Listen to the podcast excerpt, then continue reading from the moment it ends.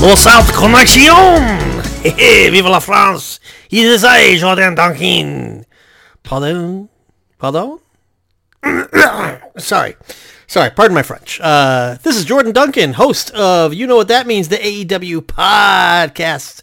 Welcome back to another exciting episode. With me, as always, is my co-host, Andrew Reich. Andrew, is Reich a French name? Okay, so it sounds French, Yeah. but so but we don't have the we don't use the accent goob which is that accent that makes it go riche. Ah. So we don't we don't have that. So I- would probably say it's got German descent. Okay. So French, German. riche, but it's but if you look at it, it's actually the French term for rich. Oh. You know. So riche you were the consortium all along. Is that what you're trying to say? like have you ever heard the term nouvelle riche, like the new thing? Uh, I don't think so. Okay, that's a French term. So like that's how you say rich in in French. But Oh, no. so, okay, Riche. Riche. Yeah. Andrew, Andrew Riche. There's a know, reason. Where, where- where did you pick up the French from? Did you go to Epcot again? Uh, I had some French bread for dinner. uh, no, uh, there is a reason I've been boning up on my Parlez-vous Français, uh, and we will get to that in just a little bit. But welcome to episode, uh, we are on episode 29, correct? That is correct. How do you You're say on episode 29 in French? Um, de de. I want to say de non. Yeah, De I remember non. un, deux, trois. That's about all I Yeah. can remember from my French. I took French in I- middle school. Did you take French class? Uh, I did. I, I took French all the way into college as an elective. Okay. So that's why I think I totally screwed up 29 in French. That's why I'm like really sloppy on it. But uh, but which WrestleMania was that? Was that the one? That was the one where Place to Be Nation was born. yeah, like, 29. they Yeah, Tailgate. In, yeah, outside in the um the tailgate in New York. Yeah. New Jersey. Yeah, in New York, New Jersey, whatever. Yeah. I think that was the first meetup of uh, Chad and Justin in person. I think, if I'm getting my P2B P2B history correct. Right. Um, Chad, uh, our condolences to Chad Campbell right now, sad Braves fan. Uh, we are taping as always on a Tuesday, and the Braves uh, lost Game One of the divisional series. It's kind of a, another place to be throwback. The Brad and Chad show might be re- revived because the Phillies are playing the Braves in the Major League Baseball playoffs, and uh, Oh Lord, and uh, condolences for the for the Falcons. Uh, nah, I'm, I'm not. I'm joking. I don't. I don't care at all about the Falcons. they did kind of get screwed this past Sunday though because. Uh, Is that the one with the terrible roughing the passer on Well, Tom Brady? you say the one. It happened twice, but yeah, one with Tom Brady, and then Monday night there was an even more egregious one against um, the Chiefs, but that didn't cost them. The Chiefs went on to win the game, but Yeah, it's it's so weird. Like I've watched these games and it's Josh Allen and Pat Mahomes, and they get down by like 17 or 20 points, and then they just once you get to the like the last two minutes of the game, they've like miraculously come back and won the game. I Weird. honestly think sometimes like Pat Mahomes reminds me so much of Steph Curry. Like I almost think they get bored. It's a video game. Yeah, they almost Yeah. seem like they get bored and like they like to challenge themselves. Like I'm not saying like he loses on purpose or anything, but it's it's wild watching them sometimes. Brady Brady was that way. yeah. He's not anymore. I feel like, I, I mean, everyone's heard the rumors about him and Gisele, but um, like the, I think that what it really is is just that he's just broken down. Like Yeah, I he mean, did not want to go out the way he did not want to go out that way, so he wanted to play one more year, and he's probably going to wind up looking even worse. Right. I mean, there's like, there's athlete old, and this this is what sucks about getting legitimately old is like athlete old now is like seven years younger than me. like, when Yeah, somebody's like, like- "Oh, he's an old football player," I'm like, "He's 33, man." Like Cody Rhodes made a point that a wrestler's prime is like like once you hit 40 your your prime is over i don't know if that's always true i can I- understand his point of view yeah. Uh, I certainly think that could be changing though uh, over the past, you know, over this this generation of wrestlers. with the way they're distancing the dates and conditioning them Yeah, better. Like yeah. for example, Roman Reigns doesn't wrestle nearly as much. right. You know. Yeah. So. But did you watch Extreme Rules? I watched one match. Uh, my son and I. What were we waiting for? It was extreme. Yeah, it was we were- extremely we were- boring. We were home. me and my son were home. We were waiting for something to, because it was later in the night. I think I was just waiting for my friend to get online to play Fortnite because I'm really cool. Um, but I watched Edge versus Finn Balor. Um, it was really long, and I didn't like These it. Much. Lawrence of Arabia esque edge matches, I'm done with them. I I was mean, not a fan of what I saw. I'm glad Adam Copeland's having this final act, but good lord, that was long. What I didn't like was there's two separate spots, and again, we are not like just as, as the AEW podcast. We don't exist solely to bash WWE. We No, we don't. you know we don't really talk about it to be honest. I like the Bray. Wyatt return. I thought it was kind of cool. Yeah, I, I, I, I saw that on Twitter. Um, it's interesting. Bray Wyatt is very much all character, and then like he's still got to wrestle, and that's the part where it's like, will he actually be good at that? Like I don't know. It- the returns are very uh, different versus Bray Wyatt matches Well, versus it's Bray weird Wyatt because. Bray Wyatt seemed to turn into a nostalgia act.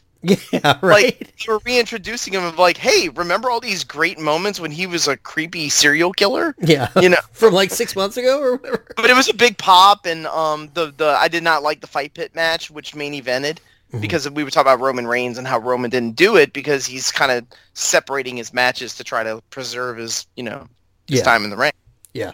Um, but yeah, I mean, it sounded like it was a pretty good pay-per-view general consensus, but I also think that, and this is something we haven't really touched on too much, I think that WWE's in a we can't do anything wrong type phase with the fans with Triple H. Like, they're forgiving of everything right now.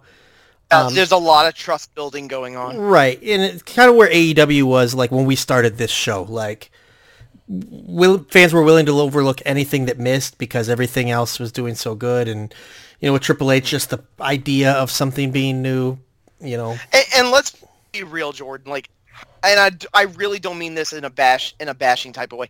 When it comes to Vince McMahon, the way he was running it, like going into his resignation, how much worse could it have gotten? For real. yeah. I mean, speaking for myself only, like I.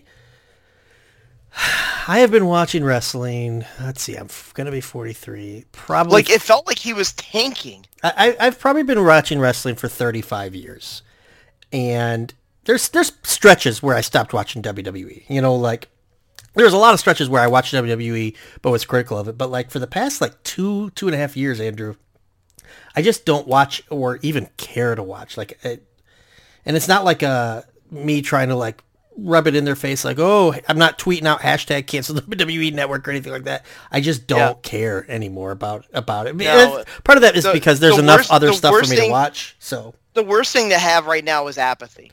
Like Yeah. that's the worst thing you get. I mean, if you have fans like we saw this with John Cena, like if you have fans that hate the top act, you're doing it right because now that at least people are paying attention to whether or not this guy that you hate is going to win or actually lose and make you feel better. Right. If you just don't care who the champions are and who the top feuds are, that's even worse. Right. Like oh, that, I think that's a a, topic for a, another podcast. Is me explaining my my break with WWE is really goes back to Daniel Bryan and how invested I was, just like so many others were at WrestleMania 30, and they just really bungled him for like two straight years, and it just felt intentional, and like Mm-hmm. it taught me as a fan like. Don't bother caring about these guys, you know. And once you stop Pretty much. caring, it's easy to get out, you know. Yeah, But- and then and now I mean the one thing that is related to AEW for sure is there is definitely I mean we talked about it before it's going to be continue to be a topic in the months ahead but there is a very clear narrative going on that WWE is trying to get back in on some of these AEW acts that wound up being released from WWE at the time and went to AEW and now they're trying to scoop them back up Yeah. and some of them might be poisoning the well. I mean, what do you think about that theory? Oh, I, yeah, I absolutely think it's poisoning. I mean, we well. could talk about names. We could talk about like Andrade and Yeah. how he got in a fight with Sammy Guevara. Yeah, I mean that's Um, probably the big news of the of the of the past cycle since our last show is And you know what's you know what's hilarious? It's the most predictable fight ever because Yeah. of the fact that on Twitter they pretty much called each other out. It's Yeah. almost like when you like like you argue at the cafeteria and you're like you're gonna meet me outside after school. right. And you're just like stewing for like the rest of the school day, like, oh, fight's coming on. Oh man, Joey and Tommy are fighting in the in the ca- at, the- at the That's what happened with Sammy and Andrade. And you know when you know a tweeter is mad when they do all lower caps on their tweet. That means they're like angry tweeting. Right. they're not punctuating anything and clearing it with AEW's top brass. They're like, "Fuck this! You didn't want to go to. You just want to go back to WWE. You fa- fake or whatever you called them. I mean, you knew it was coming, and then Wednesday came and boom, there it was. Like they got into a fight. Yep. Yeah, and there's a lot of reports originally, and Sammy. So the big thing that a lot of people were really upset with was there was a fight, and then Sammy Guevara still was put on TV and won the main event of Dynamite that night. Correct. Um, and he wasn't punished. Now I have some thoughts on that. Uh, versus, you know, and a lot of people are saying, well, the Bucks and Punk they got suspended and Sammy didn't. That stuff all happened after a show, and I have, have to wonder if there was a scuffle at all out before the show. I don't think Tony would have pulled him from the show, uh, and I think that's kind of the situation here. Is like he wasn't he wasn't about to ruin his main event for the night you no, know, but they ruined the the one they advertised for Rampage because I mean Preston Yeah. Vance. I mean, what a missed opportunity. I know. Preston's big, Preston's big moment. Let me ask you this: Do you think they were actually going to write Andrade off and have Preston Vance win that match? Uh, no, maybe. It's hard to say. Like I can see Preston Ten Vance taking the mask off. Yeah, I mean, because like the mask isn't really a big thing with him, you know. Right. uh, so yeah, I, I, I, think you- you could see a, a case for either way, where it's like they're trying to keep Andrade involved, so you give him a win. But I mean, win over ten, like that's not really a big win. Yeah. Um, well, you know what? I would have.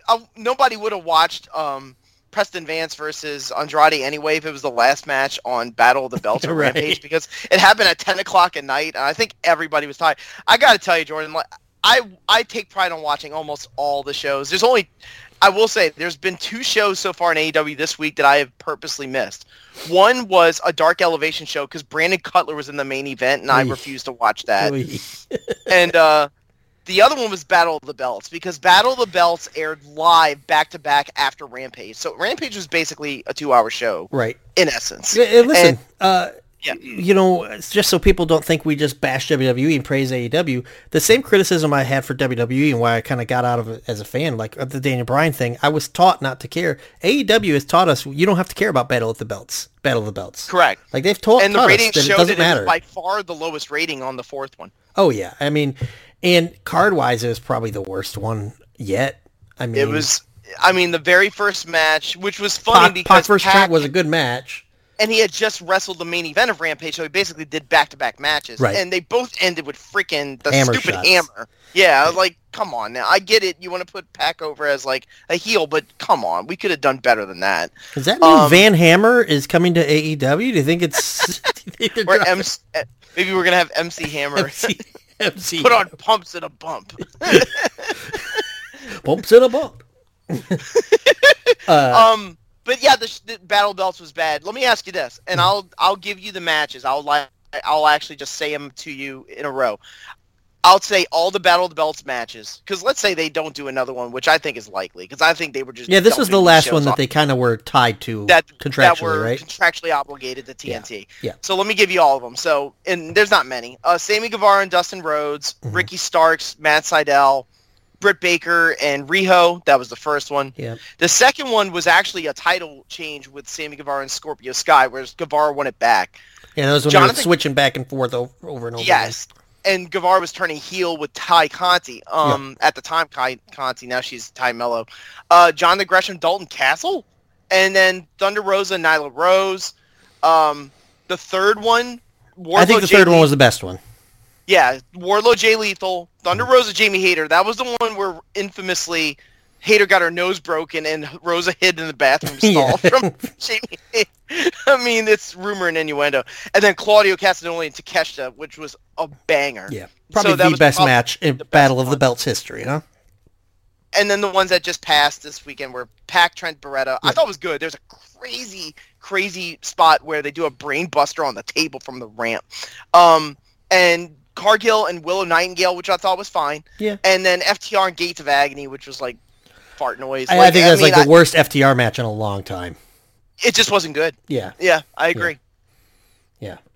Um, so what was your question? What's the best or what's the worst? Yeah, like what was your favorite?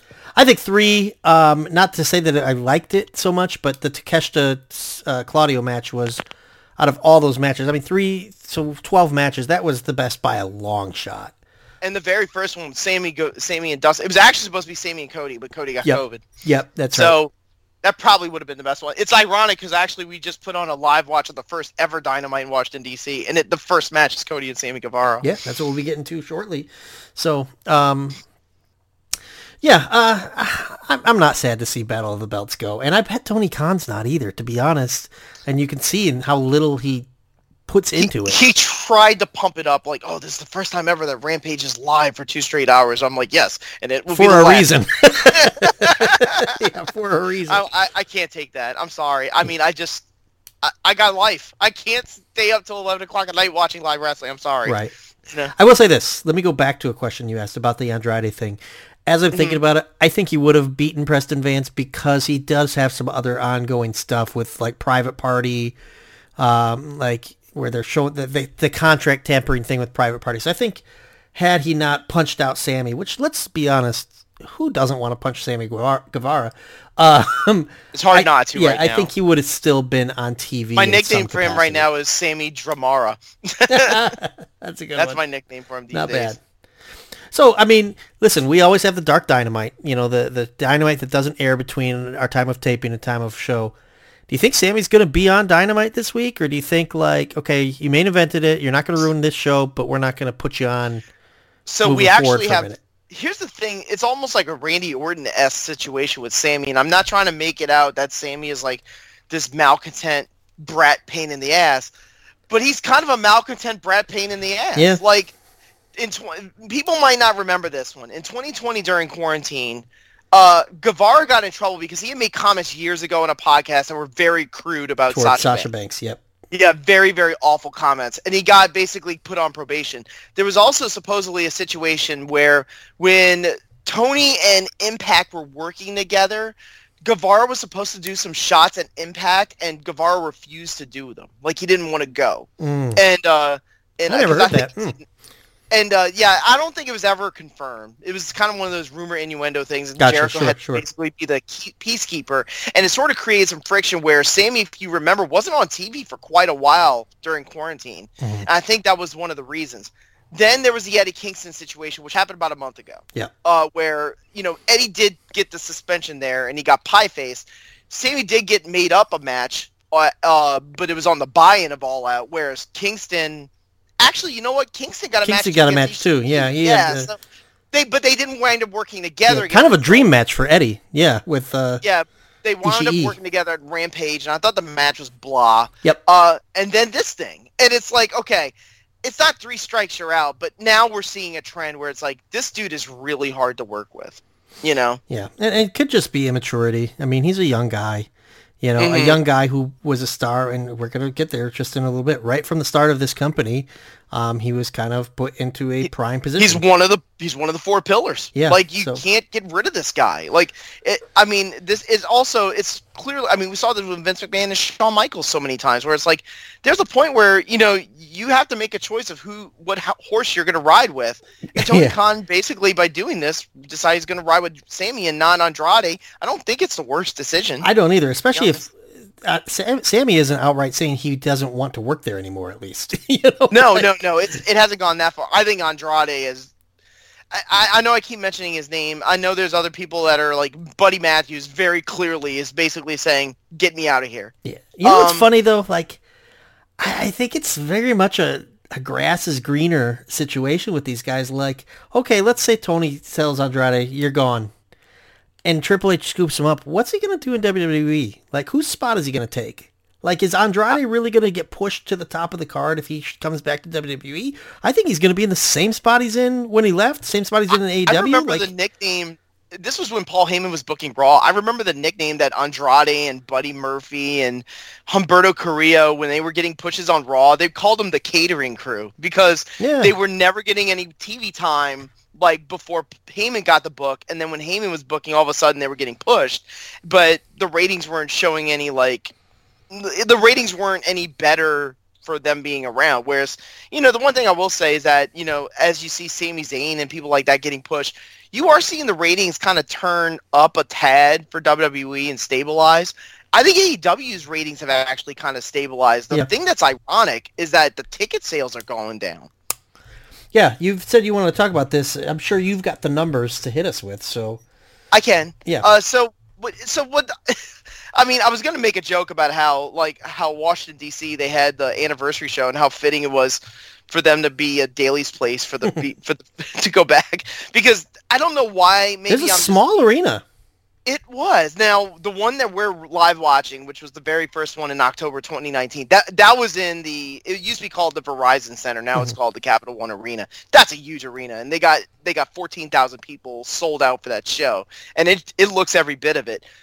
When you see a slightly empty arena like they had for the DC show in the smaller venue, you can see every bit of that too. And it was it just kind of scared me because like they had just had Grand Slam. They they did get a really nice crowd, like we talked about in the last episode, Mhm. but you could see the turnout starting to dwindle just a little bit. Like I'll give you an example. So Cincinnati, they that was the first that was a big dynamite because that was the first one after All Out when they had Danielson and Cole show up.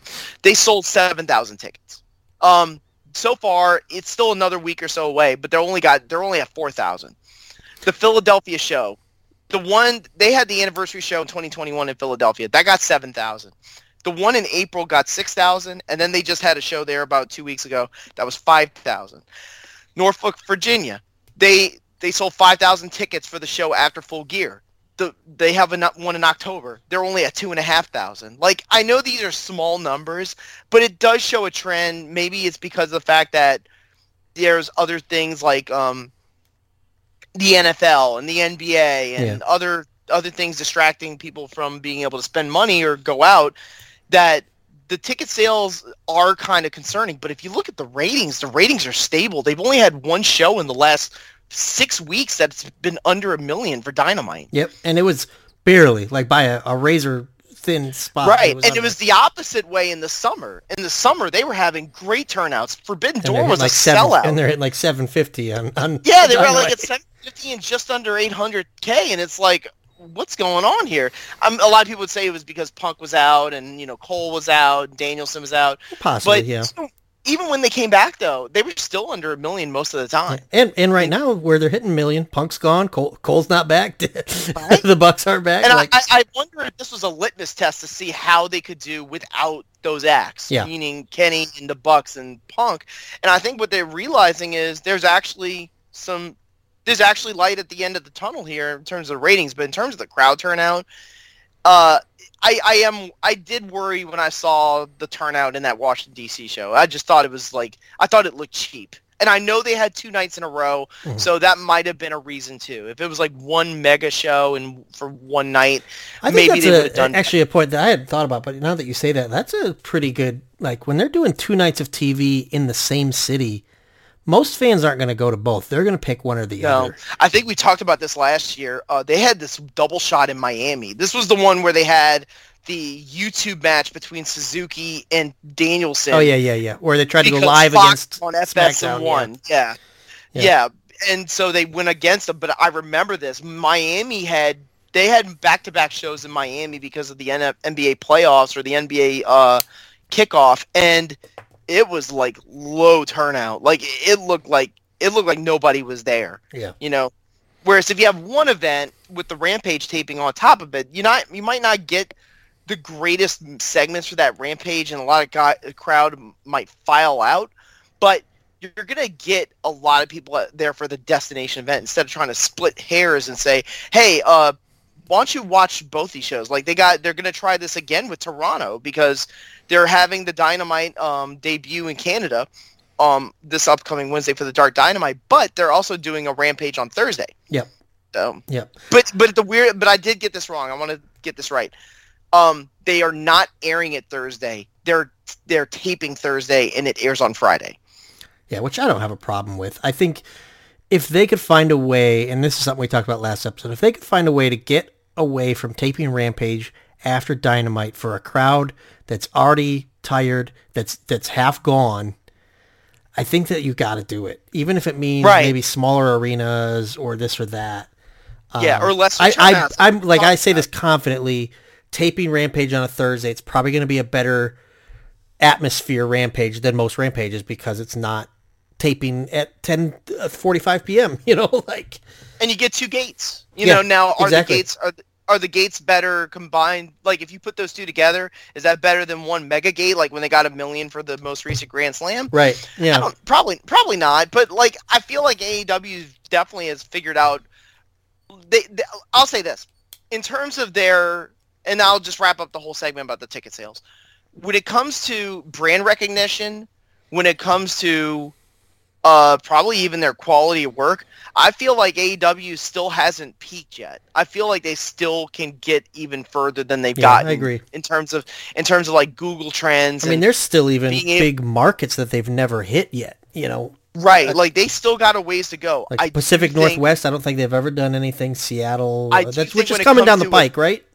Right. Uh, Seattle is January. Yeah. So, So- that's gonna and that's the home of Bryan Danielson. So you know and Darby Allin. So you know they're gonna have something in store for them.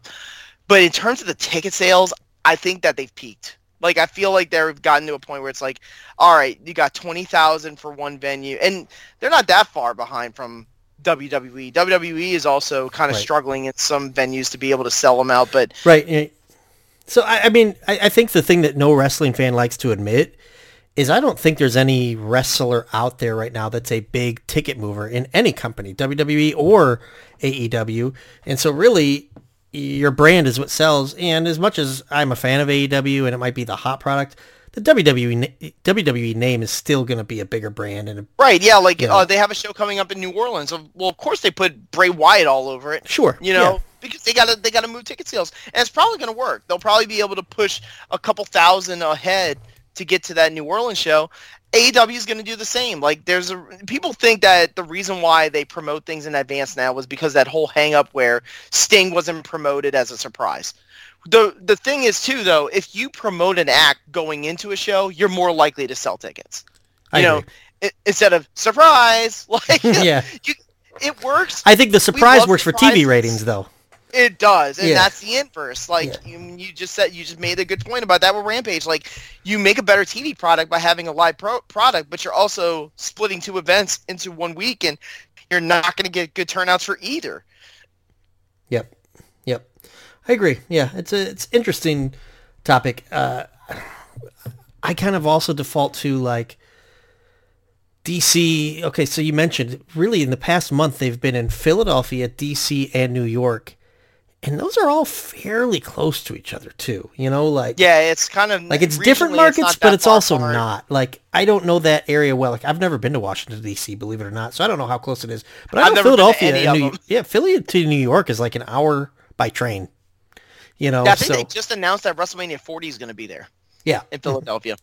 So, so it's a destination place. Like So- that's a it's a place where you can sell tickets really easily. So, you know, but I think Toronto they're probably going to be around 7,000 for both shows in the Coca-Cola arena. So, they're going to they're going to have good turnout for that one. It's good. I mean, we can kind of pivot to that about Canada. Like they've always had this tag on them of being like a bizarro land where you go there and it's like, oh my god, up is down, down is up, heels are being cheered, faces are being booed. Yeah.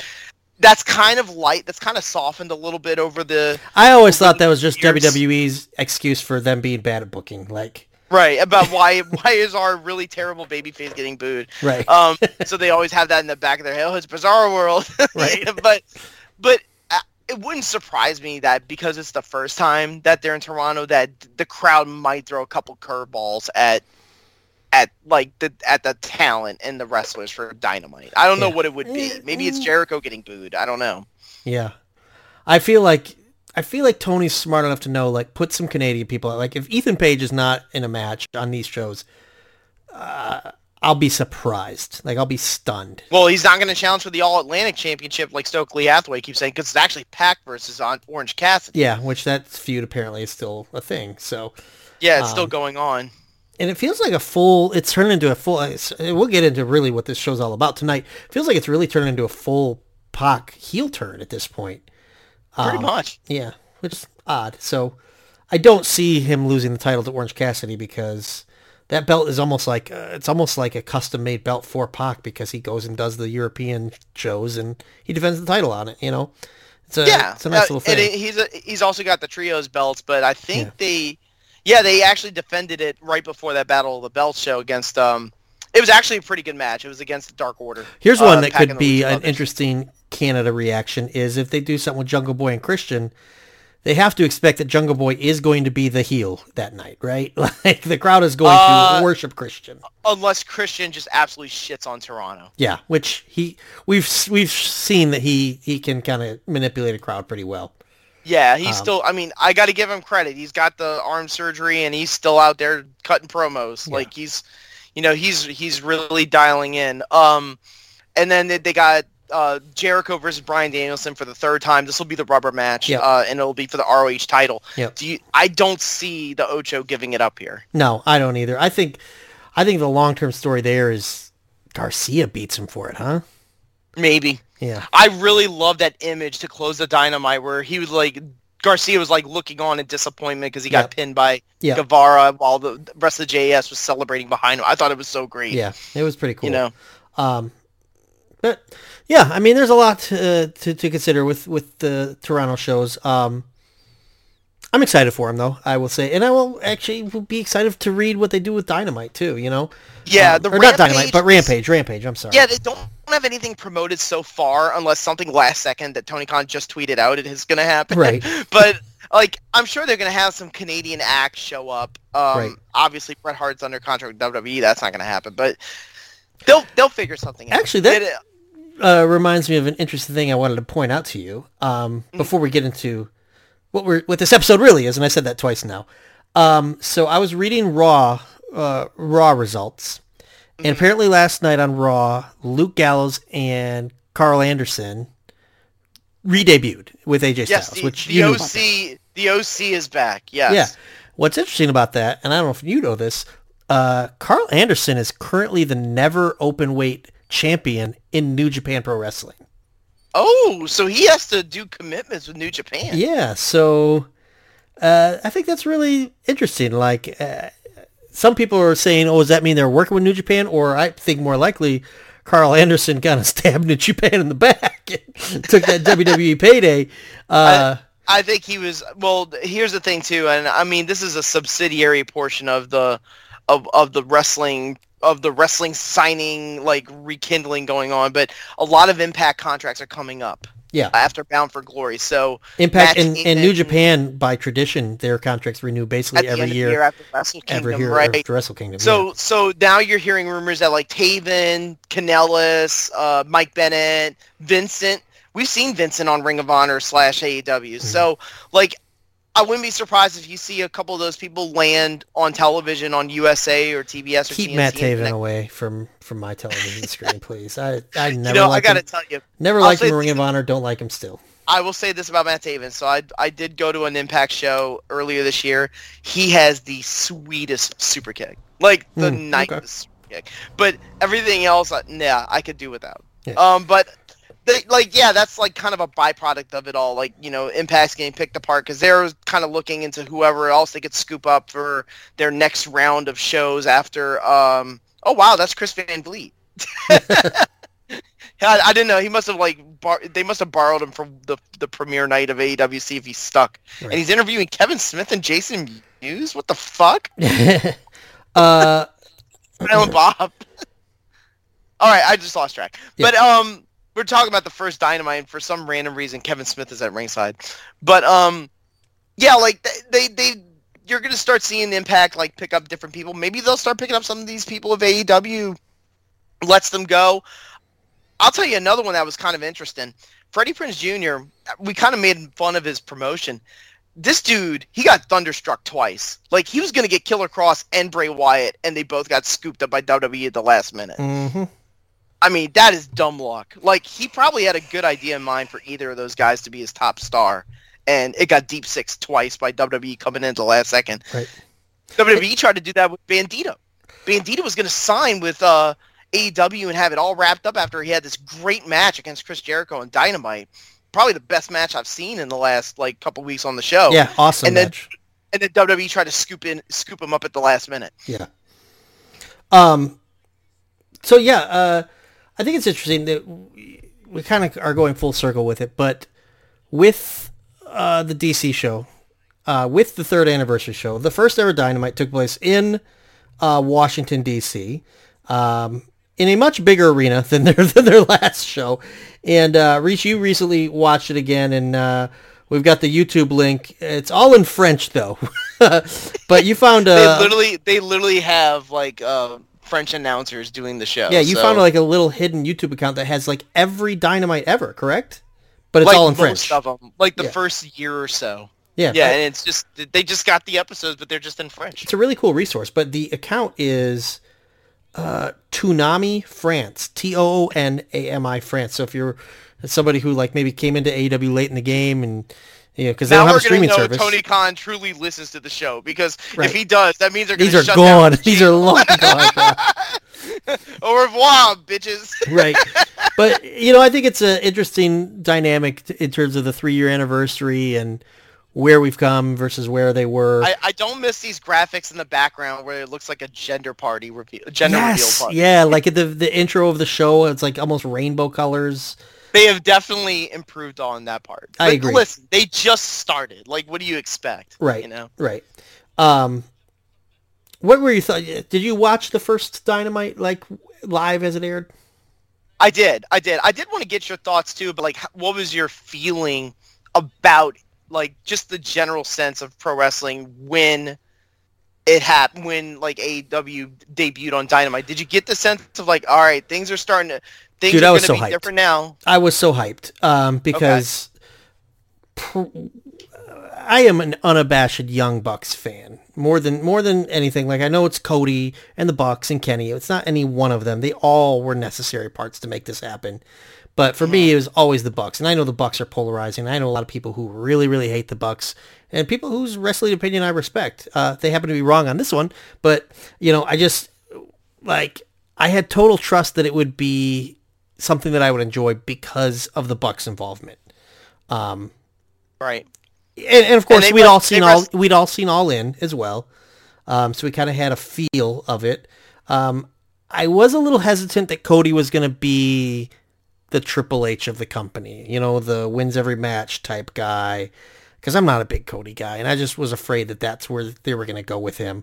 Uh, like I, I thought before it all started, I thought Cody was going to be the first champ, and I was like, don't like that.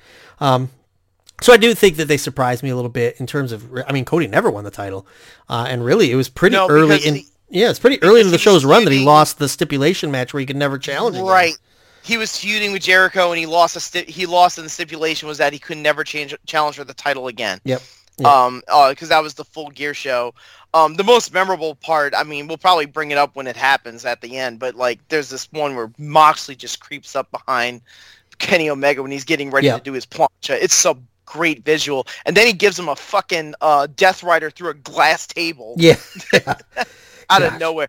But um, yeah, it's it's a it's a wild episode. They booked it well. It got a it's still the highest rated show they've ever had. It's like a 1.68 million. yeah, which that's like what Raw is getting now. You know. Yeah, it's it's it's more than what Raw gets now. Yeah. So like if that was a regular rating for AEW, like that's when WWE would probably be Pissing their pants. Yeah. legitimately scared. the. Yeah. But for now, it's just been kind of stable between them both. Um, but anyways, like the only thing I say, Jordan, and it's very hypocritical because my fear about AEW now is the exact opposite of what my fear was when it started. My first fear was because their roster was really bare at the time. I mean, we literally just saw Brandon Cutler wrestle a match. Um, Yeah, like like MJF. serious Brandon Like, Cutler, my not Young Bucks goof. Like take me seriously, that, Brandon is that Cutler. security? Is that the ECW security guy in the background? Uh, I think I'm a few seconds behind you. there's the, the there's the Lucha Brothers, and I, they have a security guy. It's either Big John or one of the security guys. But Oh, anyways, okay. he's the one that used to open the Velvet Rope for Private Party. Yep. But yep. um, but anyways, um, my fear has always been, can they keep this going? Do they have enough? Right. Like, can they do this every single week? Now my fear is they got way too much. Like they Yeah. Rampage is not like the a great accessory for them, but they need to figure out a way to do either another show or maybe expand Dynamite so they could fit the whole roster that they have. Yeah, it's weird because I feel like it, WWE did it when they scooped up like all the UK guys and stuff before before Dynamite went to air. Like WWE made like a concerted effort. Let's sign as many indie people as we can, basically to, to protect. Don't let them go there. Right. Yep. Then AEW didn't learn from WWE's mistake and signed up everybody they could. And now the Triple H regime is making the same mistake again, and it's like he's bringing back everybody. And it's like these companies. It's weird because it's almost like a no-win situation. Either you sign everybody and a bunch of people don't get used, or you don't sign a bunch of people and risk them seeing big success somewhere else. It's it's a weird Yeah, spot. like yeah, it would have to be a split the atom type of situation. Exactly, Like, yeah. Let me give you an example. What if Santana left and went Right. to WWE? Ortiz stays. Well, by by consequence, Ortiz gets a singles push, right. and then Santana becomes bigger in the process. Like when Christian went to TNA, I know a lot of people rolled their eyes at that. Christian Cage became a bigger star by going Oh, there. 100%. and Edge was already on his way as a single star, but he was helped even more by the fact that they didn't have that crutch anymore to tag him with Christian anymore. Yep. It was like we gotta, you, it's sink or swim. You gotta make this work. So sometimes being able to just get, like, you know, I'd love to have all these guys, but maybe I could just get one of them and kind of ditch the uh, other two or three. Sometimes that actually helps you by being able to work with less instead of having way too many of these shiny new toys and not knowing what to play with. right. You know, that's the that's the um that's the consequence. But for now, like watching this, I'm like, God, they did not have a big roster at all. Yeah. that's what I Speaking of not a big roster and shiny new toys, what were your thoughts on Rio uh, when AEW debuted? uh, Because that's someone I'd never seen before. Probably you as well. all, that is the tiniest woman I've ever seen in my life. She's probably less than 100 pounds. Yep. That was the first thing. And the AEW women's title looked like an LOL toy. It is so small. It was so dumb. They redid it, right? Yes. Thank God, because Yeah. that thing is. And for those who want to rewatch it, it, you know, on this on this YouTube channel, like it is the tiniest belt you've ever seen in your life. Yeah. I, I honestly think that it sounds hmm, how do I word this? I don't want to I don't want to be a jerk. But I think Rio was pretty not great and right from the start it kind of sunk the women's division. well, she wasn't ready for that spot. The other Exactly. thing too, and Like she got Ryan- better as time went on, but it was Oh, kind of yeah. like a, she tripped out the gate and was trying to catch up, you know. Yeah, I remember. I mean, I give her credit. She had that. We talked about Battle of the Belt. She had a match with Britt Baker where she separated her shoulder halfway through the match Yep. and finished it. Yep. Uh, she also had this unbelievable match against Jamie Hayter on Dynamite that nobody saw, but when I saw it, I was like, damn. Like either Jamie Hayter's the best worker in the world, or Rio's a lot better than people give him credit. right? Yeah, like I mean, there were some pretty bad spots in the early run where like I think it was Statlander. She like got on her back and like did like a bicycle kick thing. It looks so bad, dude. I know Um, they they were. I think they were just trying new things. I remember in the early going, then they have to have a meeting because there was too much interference going on in the tag matches, and it they there was like nobody was following tag rules, and the fans kind of sniffed it out. Yeah. So they had to go back to traditional tag stuff. And I do not remember a Hebner being a referee in AEW. Earl Hebner was there. Yeah. I this is the amazing part. I was looking at the show, and these are the only people who were involved in the show that are not there anymore. Okay, you ready? Yeah. It's not long. Cody and Brandi, Yep. Chris Van Vliet, the aforementioned Chris Van Vliet, Yep. Jack Evans, Earl Hebner, and that's it. Everybody else is still with the company so Wow, far. Even the elite. It's weird, isn't it? Yeah. You know, uh, as Hangman Page is standing there waiting for Pac to come out, this is a topic that I didn't kind of brief you on, but it's something that's like, you know, you just have like, you ever just, you're driving in the car and you kind of have like conversations in your head about stuff? Or is that just me? Oh yeah. oh yeah. I, I have those all the time. So I no, think, note to self. you know, as Pac comes out, Pac was a day one AEW guy, but of course he was Neville in WWE. And so the AEW haters are going to be like, oh, he's a WWE cast stuff, blah, blah, blah. So what makes somebody a WWE guy versus an AEW guy?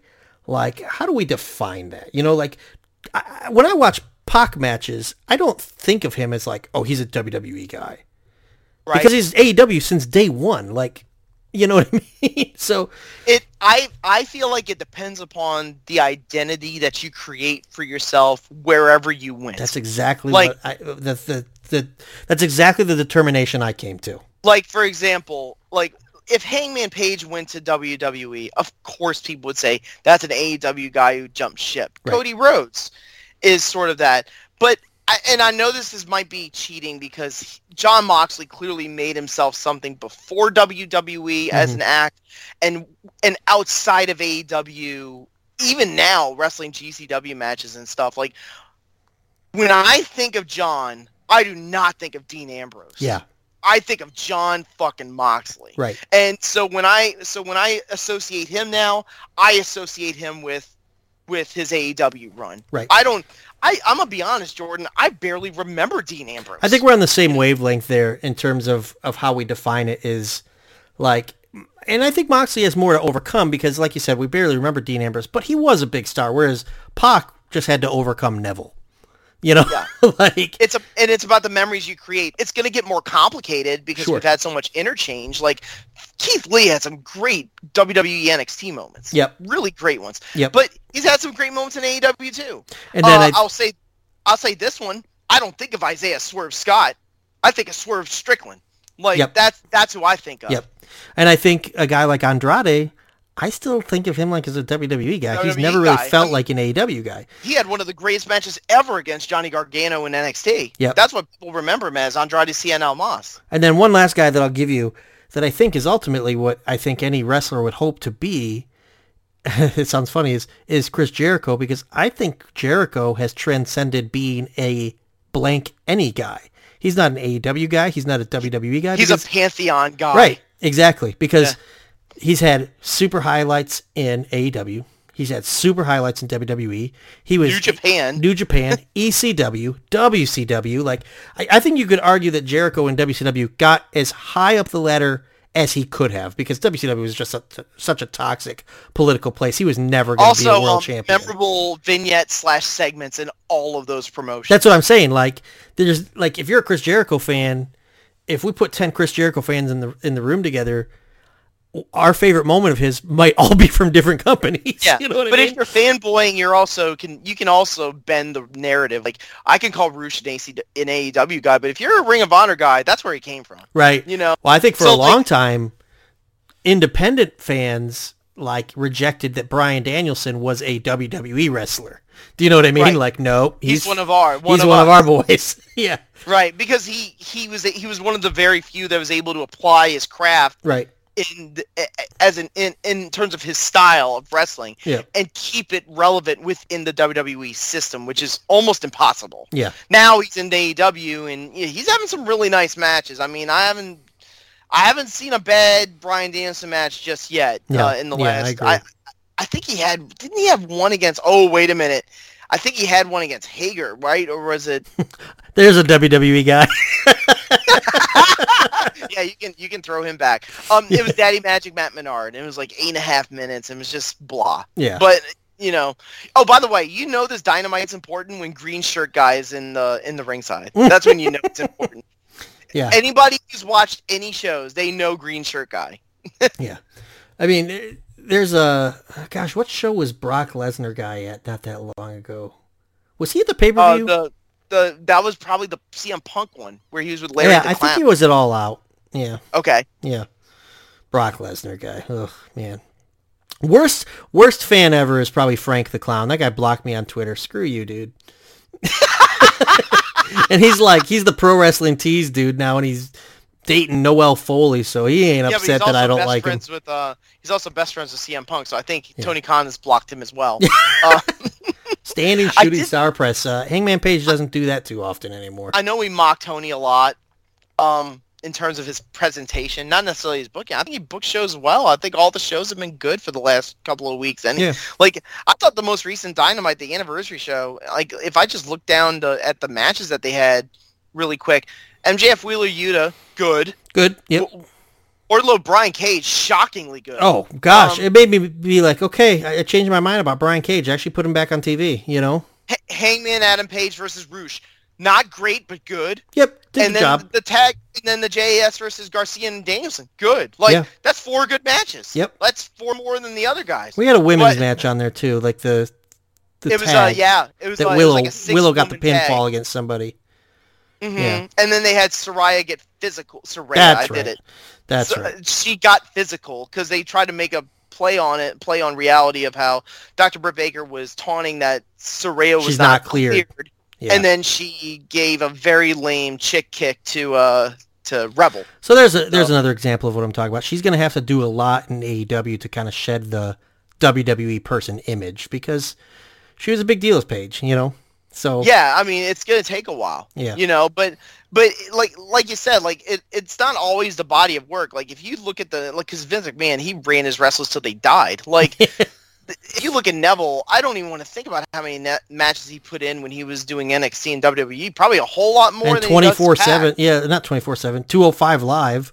Right. Yeah, like so he probably put in more matches, but if you remember, if you watch the Pac matches in in AEW, they're far more memorable. Oh, like, yeah. far more. Yeah. Problem, you know, I don't know if it's my favorite Dynamite match ever, but one of my favorites ever. It was actually not too long after this first episode. It was Pac and Kenny Omega in 30 minute Iron Man Yes. match. It's absolutely unreal. Yeah. So anyone who can track that down, do so. Like, well, it might be on Toonami France right on YouTube. But I mean, he's been the performer of the. I know we're talking about him a lot, but Pac's been the performer of the last two weeks. Him and then also the brothers, uh, the brothers Phantasmo or whatever you want to call them, Rush, Rush and Bandito. Yeah. Bandito had a hell of a match against Chris Jericho. Chris Jericho, yeah. Somehow they was a big managed to bleed even with a mask on. I think he busted. I think he accidentally busted his um nose on a punch. Yeah, it was kind of cool looking though, to be honest. Like, I do think though they've kind of softened on the blood, haven't they? Yes, I did not see anything intentional in terms of blades. Right. Yeah. Um, except for um Moxley. Moxley had a little bit of a juicer going against Juice Robinson. yeah. No pun intended. What do you think of that but match? um, uh, it's okay. Yeah. Uh, I, th- I like Juice's style. He's kind of like he's kind of like a rabid animal. well, I think you like- and I were texting, and I said he is who Brian Pillman Jr. wishes he was. yeah, he's a little wild. Yeah. You know, but I, I don't know if he'll be in for the long haul the same way that they're trying to do right now with Yeah. Bandito and Rush. Like yeah, I don't. the I thing don't that's see it. kind of the thing that's kind of fascinating too about Ring of Honor is that even though they even though Tony Khan quote unquote bought Ring of Honor in March of this year, it actually went it basically got announced that it was going under in November of last year. Yeah. So we're almost a year in. Yeah, they did this weird thing where they basically canceled all their shows, but they didn't release anyone from their contracts. They basically said and they had we're going to keep paying everyone, you know. which yeah, was and they had cool. a final battle show. Yeah, they had final battle, but I mean, it's kind of cool they didn't basically fire everyone. They said, "Hey, we're going to pay you what we owe you." Um, right. And they wound up but better than what Sinclair wanted to do. Um, That is such a Cary weird- Silkin. Adam Page does a lot of moves on this first Dynamite that he doesn't do anymore. Like he lifted Pac up in kind of a scoop slam, but then turned it into a vertical suplex, sort of. It was, Yeah, and he look he looks heftier. yeah, Like Got like some he's love definitely lean. He, he's definitely leaned down some. Mhm. Um, spoiler alert: Pac wins this one. But um, this was that. The funny part is like I know we're getting off track, but th- th- this was supposed to happen at Double or Nothing. But Pac was the Dragon Gate champion, and they didn't want him to drop that's right. belt. Yeah, they didn't want him So to lose. So they they didn't want him to lose on paper. So they he had to back out of it, and then they did they the makeup they did this match on um on the first ever Dynamite. Um, but yeah, man, he was a he was a fixture on this. Yeah. Um, the yeah, but like the thing is that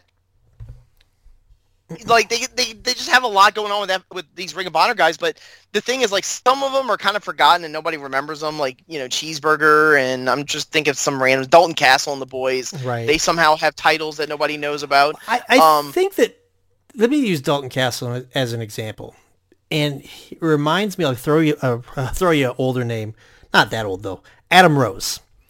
Um, Okay, Dalton Rosebuds. Castle and the Boys was a was a character that really worked in Ring of Honor, but Ring of Honor mostly had shows of like a thousand people or less. And it's kind of like remember how hot Adam Rose and was with his crew in NXT. What was that parade of people he had? Do you remember that? That was where that was where the bunny came from. Yeah, like, and in NXT that was kind of a hot little act, you know, because he had like 20 people ringside with him in a in an arena of 200 people. But then when he got put on the main roster, it just looked really lame. And I feel like Dalton Castle and the Boys is not like a major TV gimmick. Is I guess what Let I'm me getting ask. to. Let me ask you a question. How many of the Rosebuds became AEW and WWE main eventers in 2022? right? So like Braun Strowman All of is them. first one, right? You know, Sami Zayn was the bunny at least once. right. Had to be. yeah. Uh, and then Adam Rose himself was wound up being nothing. I mean, yeah, he he flamed out big time. Yeah, Um, but yeah, it's it's it's it's crazy. Like some acts just don't work. I will say the ones that do work. Um, Brody King, yep. uh, Rush Bandito. Um, And I Orange mean, Cassidy, heck, from the beginning. Like that's a Yeah. that's a gimmick that people would say, oh, that's an indie gimmick that's never going to work on a big scale. And Orange Cassidy, to this day, is still one of the most popular wrestlers in the company. Yeah, and I'll give you one more ROH guy that I think's going to make it. Josh Woods. I think Josh Woods has Hmm. a future. Okay. You know, like yeah, like they're they're going they're going places with some of the roster. They're kind of mixing and matching with everybody. Um, I feel like those show on top of those matches that we said were good on the anniversary show, the National Scissorsing Day segment was really really good. Yeah. Like I thought it was very funny. Yeah, and dude, it was such a testament to how not just how popular this act is that the acclaimed, but how good they actually are. Because I I listen to um the post wrestling review of of Dynamite every week and Raw as well. That's kind of how I keep up with WWE. Mhm. And they they made a great point. Like this is that was the type of segment that could have really bombed. You know what I mean? Yes. Like a like a State of the Union type of dress. Well, like, let me say this: I did think the segment went a tad long. Like there were some moments where I felt like Bowens and Cass were kind of stretching for time. okay, okay, that's but fair. the crowd was feeling it. Like Right. they never lost interest, Right. and that's why it worked. Because and nobody noticed it because no matter what they said, they had them out eating out of the palm of their hand. Like so, how funny is it that really great stuff. Yeah, how funny is it that Billy Gunn is at the center? c- I, actually, I love Swerve's line about you know, great, a whole new generation of middle schoolers are going to get suspended because they're going to repeat what they hear you say. Did you ever get suspended for doing anything in the late '90s? no, uh, suck it didn't come till I was a senior in high school. So by the time I started saying it, I was I was free as a bird, buddy. I don't know how scissorsing can get you in trouble in high school. That's kind of weird. Yeah, well, I mean, maybe if you say to your principal, "Scissor me, daddy ass" or something like that. Um, I did like the joke that Corey Graves dropped in the DX thing where he said, I, I heard Billy is doing something with office supplies. Got me laughing. That's I, pretty I, good. That's Corey pretty Graves good. for that one. yeah, because they had but, DX on um, Raw, huh? They did, and no daddy, no daddy ass. Mhm. Um, it's funny. It's like daddy ass is like too big for DX. Yeah. right. That's what I was gonna say. Like, how has this dude stumbled into like two? I don't want to say the acclaim is like a cultural group, but like DX was like such a cool, like hip thing, and the acclaim just comes off so cool. And Billy Gunn's a part of both of them. How? How did this guy don't know. this? no, well, I mean he was smart to dump the Gunns. Yeah. I'll just say that. Yeah. Hey, He saw that train. He saw that. He saw that scissors train ride, and he's like, "I'm jumping on board." he calls Tony privately. Hey, I think my kids want to go to the WWE. Let them go. no, I'll stay. I'll stay, Tony. But um, he actually is getting a match. He's gonna wrestle Yeah, Swerve against in Swerve. the Toronto show. Yep. Yeah. And also Swerve, great heel stuff Yes. here. Like he wasn't tweening. He wasn't like, oh, I'm uh, I'm trying to get the crowd on my side. He was a straight up bad guy. Yep. Uh, when he interrupted the Scissorsing Day segment, it was really good. And he had the fun Like, little line, which he's used this line before. He said he says the rock beats paper, but he had an actual rock. and then even to this probably where the segment went a little long for you. Then Mark Sterling even comes out, and I thought it was funny. He comes out with his with his like case file, Paper. and he says Yeah. paper beats rock, and puts it over. And then he, rock. then he goes in the ring and he says, "The only way to solve this is if you scissors me." It's like, what? I don't think he's a very good lawyer, Andrew. I just No, but like that, he's trying to get that. Uh, what, what's that thing he's trying to get signed for the um for Swerve to be taken oh away yeah, he only needed one more signature. He still hasn't gotten it. I guess. you would think Bowens or Um, Bowens would sign it by now. Yeah, like he's he's everybody's left him. I don't know anybody who's even representing him. Like Yeah. I think he was trying to help out MJF, but MJF's got his own little um Yeah, the firm. legal entanglements going on. He's got the firm who somehow cost Jon Moxley the GCW title. What? Yeah. So I mean, that's, That's one weird. I don't watch every GCW show, but I knew that Moxley was going to lose that because it was Nick Gage's career was on the line. That He and Nick, signed a five-year extension. but also Right. the stipulation was Nick Gage would retire if he loses. So Oh, I didn't know that. yeah. So I, I didn't think Moxley was going to retire Nick Gage. So No, I think Nick Gage is going to retire himself. yeah, he'll be arrested. Either that or the federal, the federal page. Yeah, he'll be legitimately he'll be legitimately wrestling in a fight pit at one point. in his life. But um, yeah, like the I, I do like the firm, the idea of the firm, and the the, the fact that there's like um, they're like the fly in the ointment for Moxley Mhm. now, but they're Yeah. also paid for higher stable. Um, they didn't really use them that much in the most recent Dynamite, but Yeah. um, but yeah, that was a really good surprise on GCW. Also, babyface Dr. Britt Baker. You don't see this anymore. yeah, right, right. Uh, by the way, first Dynamite ever, Pac versus Hangman was a banger. Like, yeah, it's a really nice one. And here, here's your next favorite match. It's gonna be Rio versus Nyla Rose. Yeah, hmm. which Nyla has been hinting at that babyface turn that I've been begging for. Because, um, has she had the match already with Jade? Or am I? Which one's that? Nyla versus Jade. Has that match already happened? That has not happened yet. Yeah, but that's coming. So listen, Yes. I don't expect Nyla to be the one to top her, but if it means Nyla becomes a babyface, I'm all for it.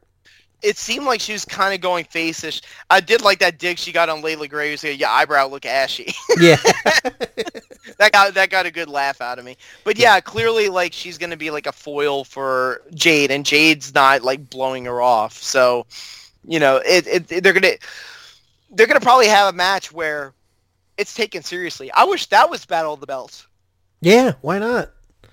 instead of Jade versus uh, Willow. Like that would have been actually a little Yeah. bit nicer. I think I think you could have built Willow up a little bit more because the crowd actually really likes Willow. Like the crowd gets behind her. And let's talk about the women for a minute. Since you know we have the women's match with the uh, WWE uh, Jax action figure title belt for the ladies.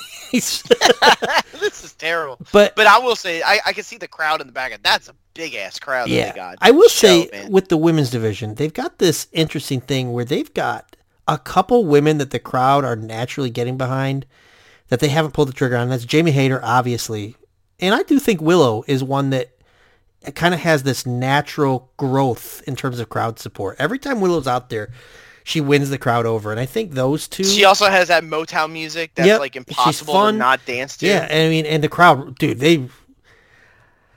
I don't know if Tony's being stubborn or if he's being patient, but Jamie Hayter, the crowd is ready for. The crowd is ready for them to get behind Jamie Hayter.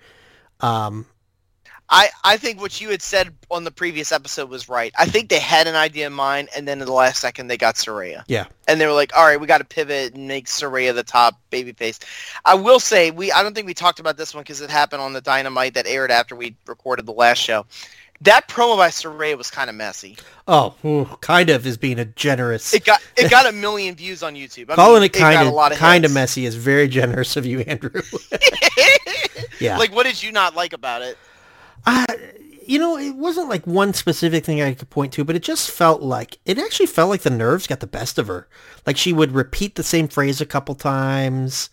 Um, you know, it just felt like it felt kind of like a hey, the women's division matters now, and that don't tell us that it matters, make it matter. You know what I mean? Right.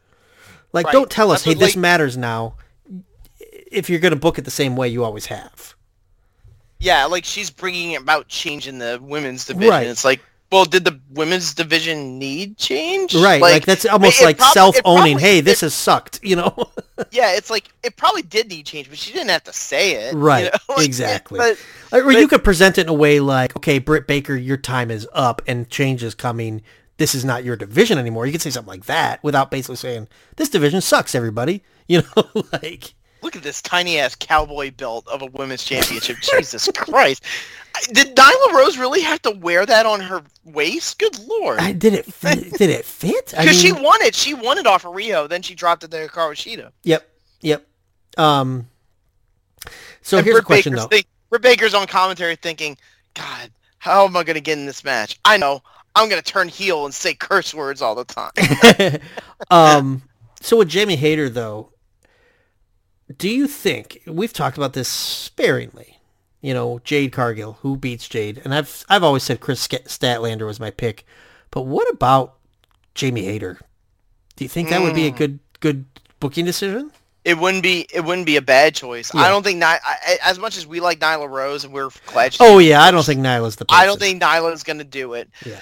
I think the hmm, maybe Thunder Rosa if she comes back. Yeah.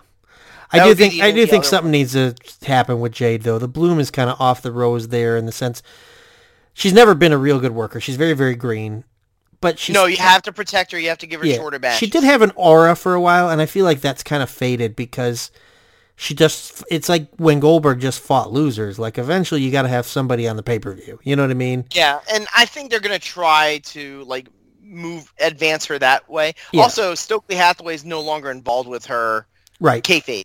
So Right. they don't have. I, it's not like Stokely is that that was that vital to the baddies. It's just that it's just one piece that you don't have anymore. So now you just have Kiera Hogan and Leila Grey sitting there in the background trying to look s- like uh, Sly all the time. It's like it doesn't work as well. I do think Jade's promo work is great. Like, yes. Yeah, she's she's got, that got stuff it. down. Yeah.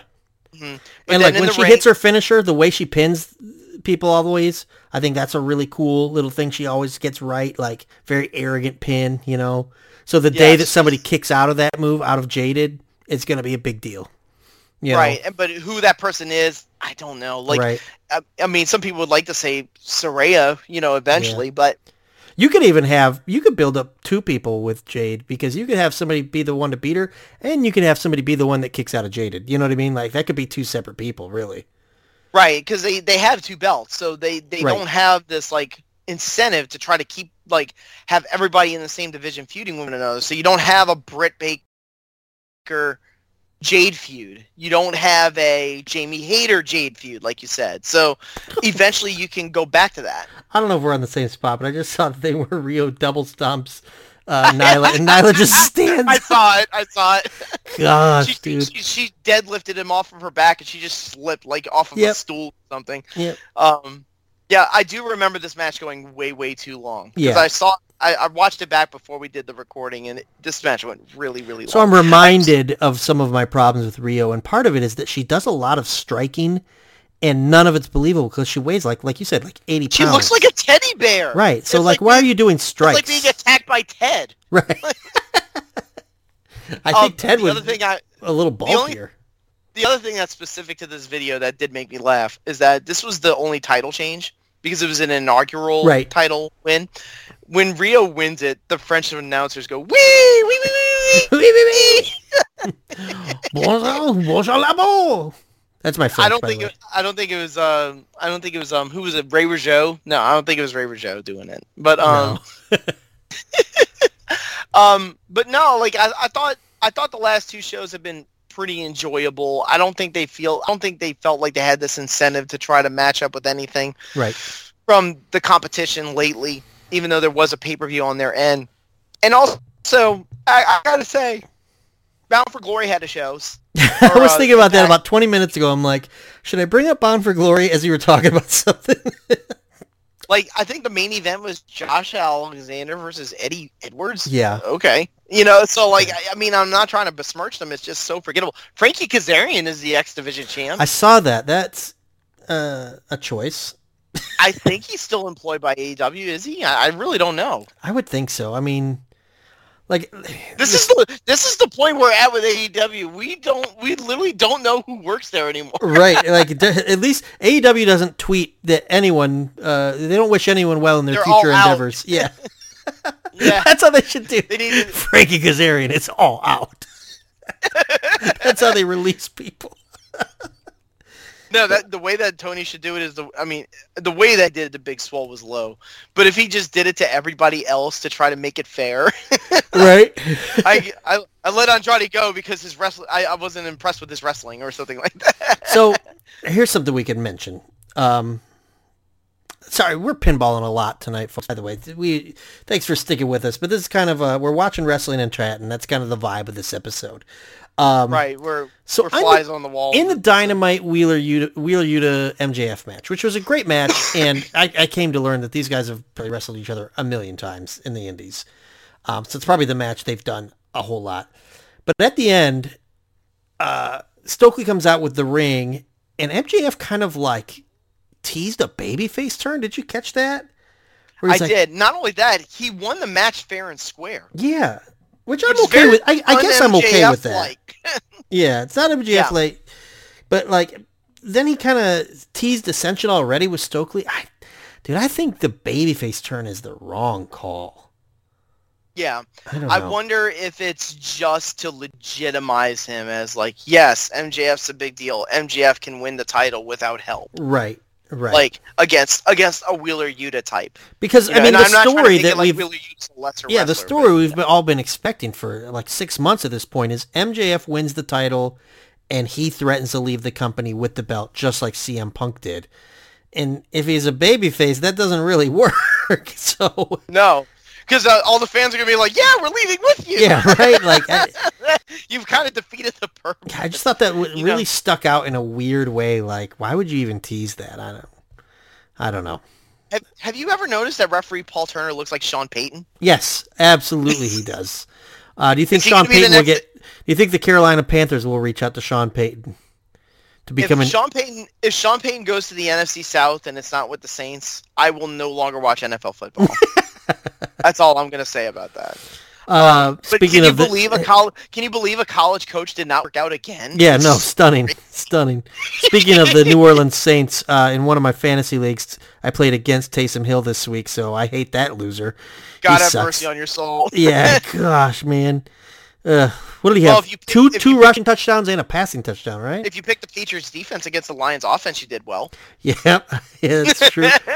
and the Cowboys defense against the Rams, believe it or not, did really good too. Yeah. Um, Nyla diving onto a pile of chairs like a mad so woman. a couple random things. I did notice. Have you noticed the word "shit" is like bleep now?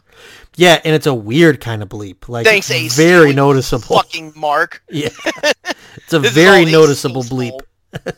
yeah, like let me say this. I, I just got YouTube TV. Oh, cool. They clearly have delay where they they hear even an inkling of the word shit, they're gonna bleep it. yep, You know. Yep.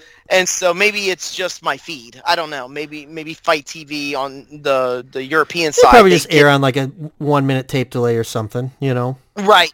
But clearly, like, I do think that did show credence, Jordan, of the story that we had heard that the the the Turner or the Discovery reps had basically said, cut it out with the curse.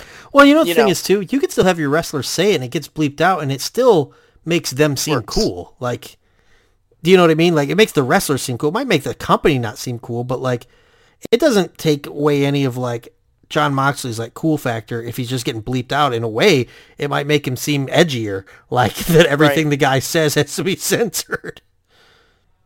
Oh, you talk about Rio having bad spots. She just tried to do a backdrop and missed it. Yeah. But yeah, like the, the the thing with um the cursing, it's like you don't have to curse, but and it's not like it's taking edge away from AEW. I'm actually kind of fine with the fact that, like you had mentioned, no like um no blade spots really. Like I'm kind of fine with it. Like if you just can tell a good wrestling story, that's enough. You Yeah. don't have to have like all the bells and whistles attached to it. There is one thing because I don't think we've even touched on the Punk Elite stuff. I do want to say this part. I do think we're getting to the phase of this where we just need to get it over with and get it resolved. You know, Yeah. maybe I'm being impatient because these legal issues when they get like I don't know who brought up the lawsuit because Tony Khan dodged like like in dodgeball when Ariel Helwani asked him the questions, and I I totally understand why. Like you don't you can't when there's le- when there's legal issues coming up, you you know you you don't want to Yeah, you can't say anything hand. that could screw right, but you can't hang that over their head forever. Like, there's got to be a point where it's like, all right, let's buy out your contract, Punk. Kenny and Kenny and uh, Bucks, your your suspension is is done. Um, like, can we just get to a point where we just get to a resolution on this instead of leaving the fans hanging and keeping them in the dark? Right. Well, and uh, I'll, I'll bring up an account that I hyped last week or our last episode. Trevor Dame on Twitter. Great Okay. follow for somebody who like me. Like I don't have the dirt sheets, but the, I don't. I think the guy's a total insomniac. By the way, like he's always tweeting. But he had a really good point where it's almost like there's a couple different groups of fans now. There's people who follow AW and what they do on TV, and then there's people who just really follow the all the backstage stuff. You know what I mean? It's like its mm-hmm. own subset of of of fandom, Yeah, the, And- the fightful people, like the people Right. that just like to read what's going on. and that stuff kind of hangs like a dark cloud over what's been a really good stretch of TV. You know, like Yeah. I think since and the Andrade and the Andrade fight is a wart. It is a wart. Sure. And I'm pretty sure there are other situations where there isn't harmony and there isn't like a this galvanizing like image of like everybody is together and everybody is working as a team. Maybe there are like some people who aren't seeing eye to eye still and they're just not talking about it because we just had this huge blow up between CM Punk and the Young Bucks.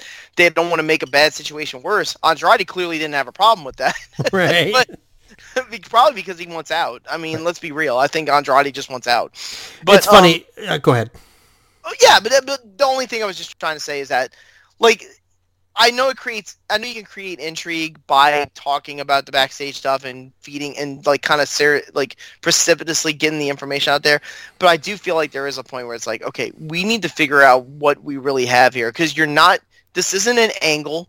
You need to stop treating it like this. It's this top secret thing because you just did this with MJF and it worked like a charm. You can't do it again.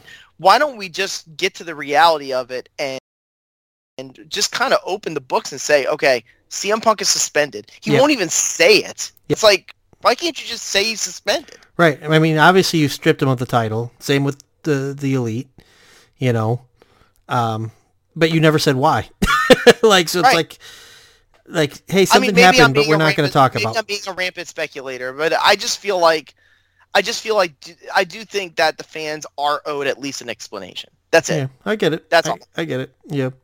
I, I do think it's funny. Tony doesn't agree. One thing I think is funny is the the uh, AEW haters out there that love to bash Tony Khan, like Tony Khan can't run a locker room. These guys are fighting each other. I'm like, are you guys aware of like the WWE and like its history, like the amount of fights and backstage pull aparts that have happened? Th- th- This is professional wrestling. Like Raymond Rougeau knocked out Dynamite Kid's teeth with a sock full of quarters. Do you remember know, when uh, Bret Hart and Mara got into a like a knockdown dragout with Simon Gotch? Right. Bret Hart punched Vince in the face in 1997. Like, this is not a Tony Khan exclusive issue. Like, Vince has, quote, lost his locker room before, too. Shawn Michaels is a bigger cancer than anyone AEW has ever seen, and Vince just kept pushing the guy. So, uh, by the way, I do not remember Michael Nakazawa be- announced anything. Is No, and thank thank God Nyla Rose came in and just beat the piss out of yeah, him. Yeah, that is such a blind spot to me. I do not remember where's that the at all. Where's the baby oil? But yeah, I um, remember Baby Oil Nakazawa. I don't Yeah, remember him. I, I think he had baby oil on him when Nyla Rose tried this power bomb because Yeah. he just slipped out. Gosh, it was bad. It was rough. um, by the way, this is the same arena where the where the Wizards play. It's a nice arena, man. Mm. Um, I do miss that multicolored scheme that they had in the background on the um on the on the screens like in on the the. Trons and stuff. Yeah. Yeah, I kind of like it. You know, me, I, I understand. And he- this is Kenny Omega's first appearance ever on Dynamite. Yep. If you could Coming to save his girl. Yeah. him breaking up a women's tag, a women's Right. match. You know, it's, I, I mean, I, I love Kenny Omega, but that's not the way you introduce him to fans. Right. I mean, I, you need to give him a big. I need a, Well, it's kind of a situation that AEW has been criticized for a lot is that, and I don't know if it's a fair criticism or not. I, I think I understand both perspectives that AEW expects their viewers to know everything that's happening.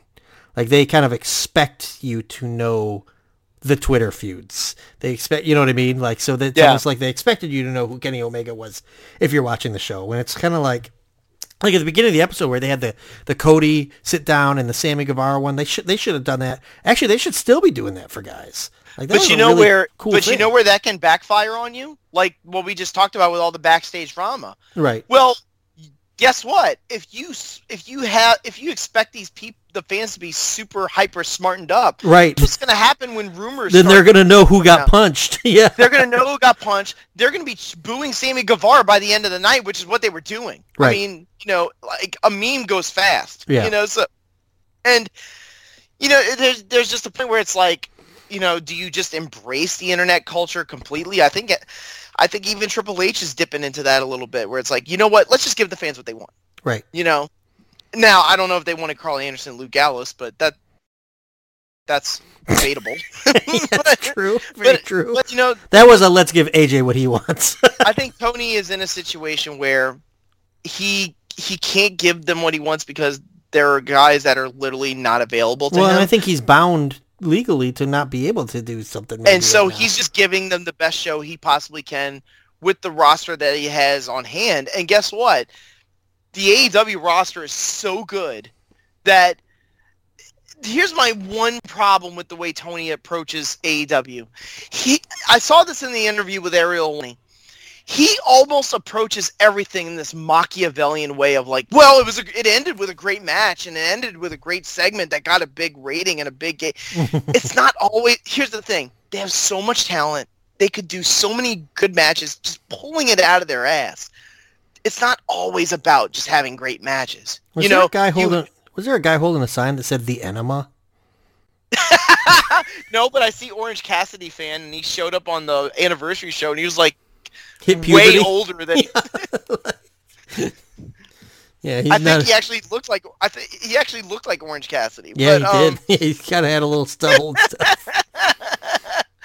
um, but like, no, my point is like their talent is so good that they could have they could have great shows and like not get along at all. Mhm. You know, I mean, Andrade and Sammy and Darby Allin had a three way. It was a great match. You know, Yeah. I'm sure they didn't even talk to each other before the match started. You know, right. I I've- I also heard this. Uh, I'm trying to think of who. This is not my take. I'm trying to think of where I read this, but I think it's interesting that somebody said they were refreshed to hear about like backstage drama and fights and stuff because it shows that every spot in AEW is up for grabs, whereas with WWE, that isn't the case. You know, like Roman Reigns has his spot forever. No one's taking it from him. Uh, Seth Rollins has his spot forever. No one's taking him from him. And I guess you can make a, make a case that that's good and that's bad.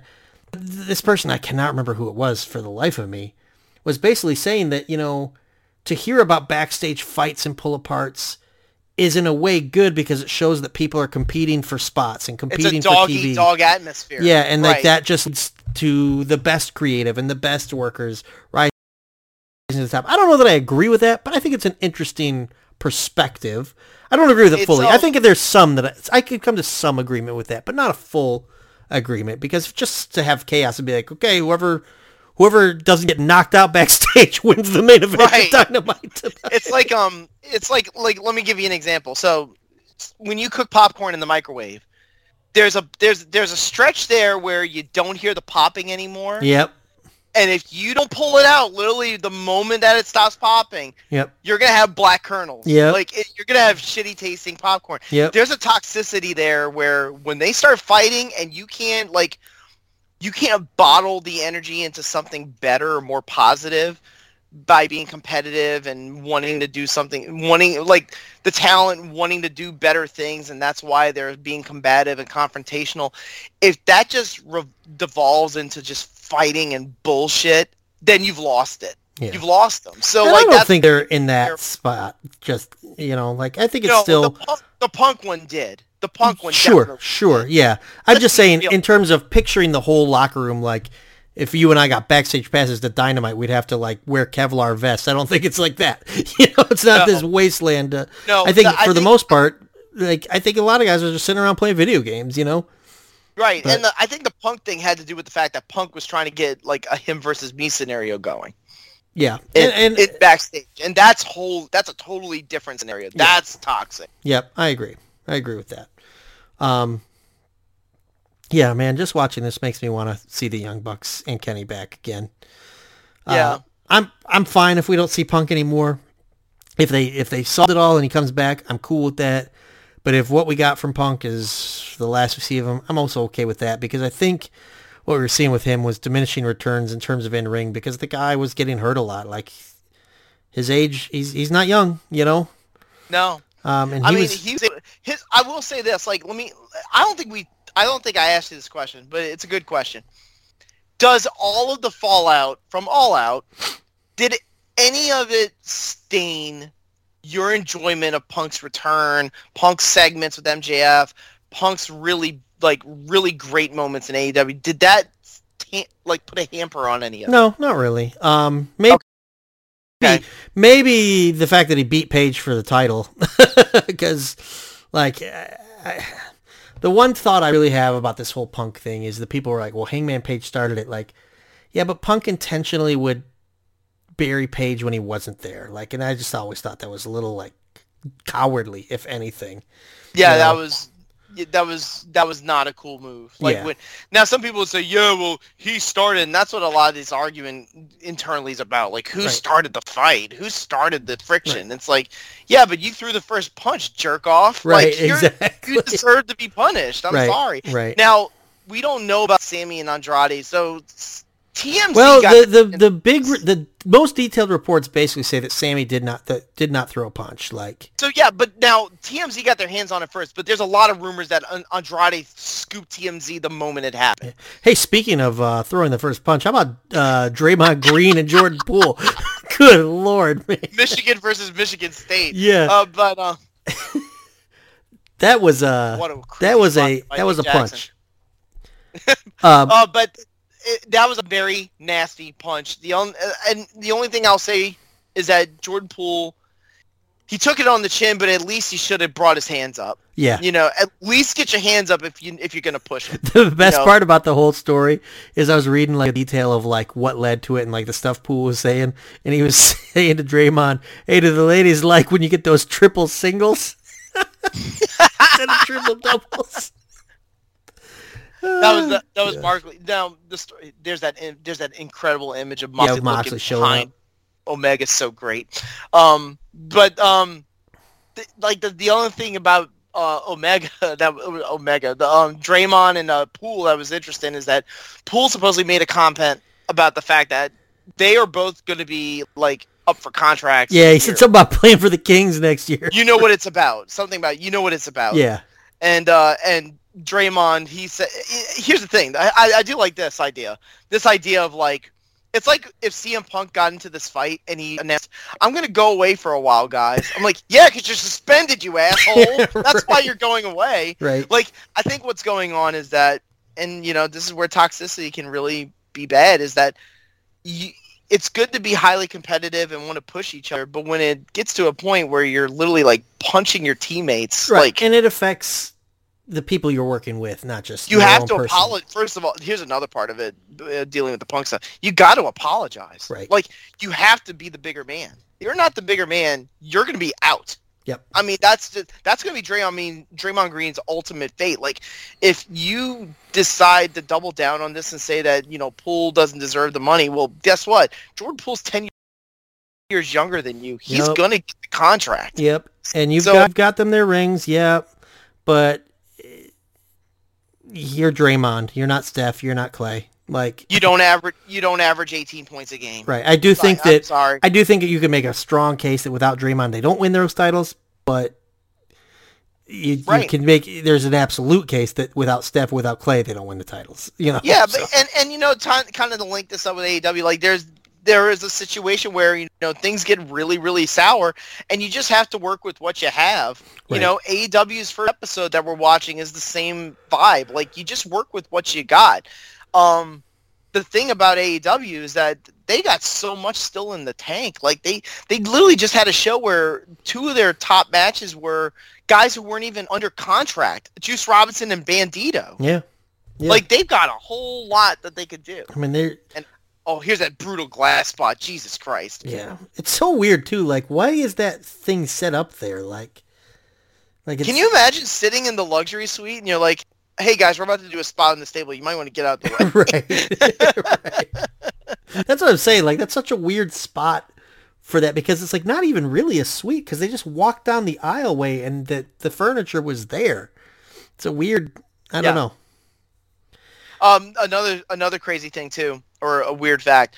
This was also a match that was supposed to happen earlier on. It didn't happen because Moxley got a staph infection in his elbow. Mm, okay. and it was supposed to happen at All Out before the Dynamite premiere, and it didn't happen. So they did it at Full Gear, and it was some crazy match where they like had barbed wire all over the place. Can I tell you what the most refreshing thing about watching this first Dynamite has been? What's Uh, that? No. Keep keep with us while we continue in picture in picture. like Everything is picture in picture. Oh my gosh, there's I, I there. It feels like sometimes Andrew, there are matches that are more of the matches in picture in picture than on full screen. Like it's it's so excessive. Like just go to commercial at this point. Just cut to a commercial. Yeah, like like Wardlow and Brian Cage did not have to have picture in picture. No, man. And if No, anything, let, like you, let the hoss is hoss. right? By the way, Wardlow hitting a freaking whisper in the wind. What the heck? Jeez. I saw that and blew my. I, you know, Brian Cage, like that was his chance. Oh, he held up, knew man. He like that was a great. It was a great match for Wardlow, by the way. Great match for Wardlow because he's needed a little little uh, juice, and uh, you know, Cage made him look like a million bucks. How many power bombs did he get with? Four. Uh, yeah, four. Yeah, four. that, that last one, he you look, you saw he was losing steam. Yeah, I'm other- glad he stopped at things- four. The other things we already talked about, Pac doing the uh brainbuster through the table. You talked about the whisper in the wind. Toni Storm did gave Serena Deeb an avalanche pile driver from the top turnbuckle. yes. Bandito gave Chris Jericho the longest vertical suplex I've ever seen. Mm-hmm. And I don't know if you saw this one. This was very The random. Cesaro or Claudio thing. No, this was actually a women's tag match. Penelope Ford did a spider crawl and turned it into a cutter Yeah, insane, Nightingale. insane. Very, very cool. Uh, the Claudio stuff I was mentioning was um, he had I can't remember which member of Private Party it was. He had one up on his shoulders, and he gave the other one the giant swing while ha- holding the other in a fireman's carry. Rip your ACL. Yeah, right. I don't know how. Like, didn't didn't um didn't Rick Boogs try to do that and he tore his uh, Achilles? Yeah, like two minutes into his match at WrestleMania, Tried to the poor pick dude. up both Usos and he tore his Achilles. So you got to. I mean, I almost called him Cesaro. I yeah, Uh, that's one. That's one that I slip on a lot. yeah, that's another one where it's like you know he did have great moments there. You know. Well, and you know what my thing is? I never liked the name Claudio Castagnoli. To be honest, I just I think Cesaro was a cooler name. Um. Uh, So a couple other questions. Um, what do you think? Do you see anything out of the ordinary happening between Hangman and Jon Moxley for the Cincinnati show on a Tuesday? maybe I, I mean obviously Moxley's going to retain. All I could think is maybe like some interference that kickstarts the next Hangman story, but I I couldn't tell you who that would be. I can't see a title change. no, absolutely not. But I just wonder if like like Hangman needs a story. You know what I mean? Like he can't just keep winning battle royals and losing title matches. Like maybe some maybe somebody screws him over. I think they're gonna have something involving dissension with the Dark Order. yeah, they've kind of teased that slightly. Like I think he made a very small comment where he said, "I told you to move out of the way" or something Yep. like that. Yep. You know. hmm Um. Well, here's Nick. Here's freaking Nick Jackson doing Nick Jackson things. Gosh, man, I miss Um, it so much. I I miss the Bucks. I do. I, I think I maybe I'm being selfish, but I, I think they're expendable, inexpendable. Like you. Oh have no, I have. I am hundred percent with you on it. When, you know, if, if if Punk goes, okay, he did wrong. If Kenny goes, okay, man, you did everything you could. The Bucks, I could watch them wrestle forever. well, you know what the thing is about the Bucks? I think the Bucks, to me, always embodied AEW the best because it was uh we got big on our own. Like Kenny Omega, Kenny Omega did, but like New Japan, uh, Cody Rhodes came from WWE, whereas the Bucks were basically just a tag team forever that became like this massive murderer that just like through sheer force of will just became these massive, massive stars. Right. Um, like, and it's always felt like AEW was kind of like, I've always thought of it like as theirs more than Cody's, more than Kenny's. Is I always think of the Bucks with AEW. Um, you know, it's Jericho and- and wins with the. Uh, And also, and we already talked about this at length, just the just how good the tag division is, Oh, and yeah. it still is. Yeah. Like, like you'll watch some of these tag matches. Here comes Cody. I wonder who's going to be running in to save Jericho. yeah, right. Spoiler alert: It's not who you want it to be. right. But uh, well, I think I think we get Dustin out there too first before that happens, right, if I remember right. Yeah. And uh, Guevara kicks him in the balls Yeah. because. Don't you notice that Guevara likes to stick his tongue out a lot? Yes, he really, really does. Like, and also he was wearing a bear costume, yeah, he wore that at All In as well. like a taxiderm bear. Yeah. like, But um, and then here's the la- here's the other random question. Um, do Excalibur and William Regal just need to kiss and get it over with? right. I love it. I love it though. Like it's the weirdest sexual tension I've ever seen in my life. I was gonna make a joke and I stopped. yeah, they had Regal. uh, That's something we didn't even mention was when it's like, uh, when- hello, you sweet little blueberry muffin. I could just nibble you. right. Uh, but that's something we didn't mention with the um, uh, the MJF using the diamond ring was then Regal got up and pulled out his brass knuckles and MJF backed off like, ooh, okay. I thought that was kind of cool. Yeah. The crowd, the crowd And caught also- it and was into it. And also because Yuta is a Blackpool Combat Yep. Club guy, Yep. that works because William Regal's obviously tied in with Moxley. So By the way, you Jake can, Hager you is can do a promo. You could do a promo between Regal and MJF. That'd be like I think that that would be fantastic. Um, I do think I know that you like didn't like the Wheeler Yuta promo um with uh, MJF on Grand Slam. I thought the second time around he did a little better. Yep, I, I think Talk so too. I, think though so, and I also really like the visual of MJF in the box and Yuta getting into the into the suite with him behind him. Yes, and like that was fighting really, into the crowd. Was the first hour. yeah, I thought that was really good. Um, yeah, and then there's one other rumor I did want to throw at you. If Renee Paquette actually does sign with AEW, would you be excited? Uh, I I guess indifferent. Okay. You know, I mean, she might as well. Her husband ain't going anywhere for a long time. Yeah, so the know? story is that, like, everybody, it's the worst kept secret in sports entertainment that WWE's contacting everybody to see if they want to go back there. They contacted Renee Young, and somebody leaked it to Fightful that Renee Young's probably going to go to AEW. Okay.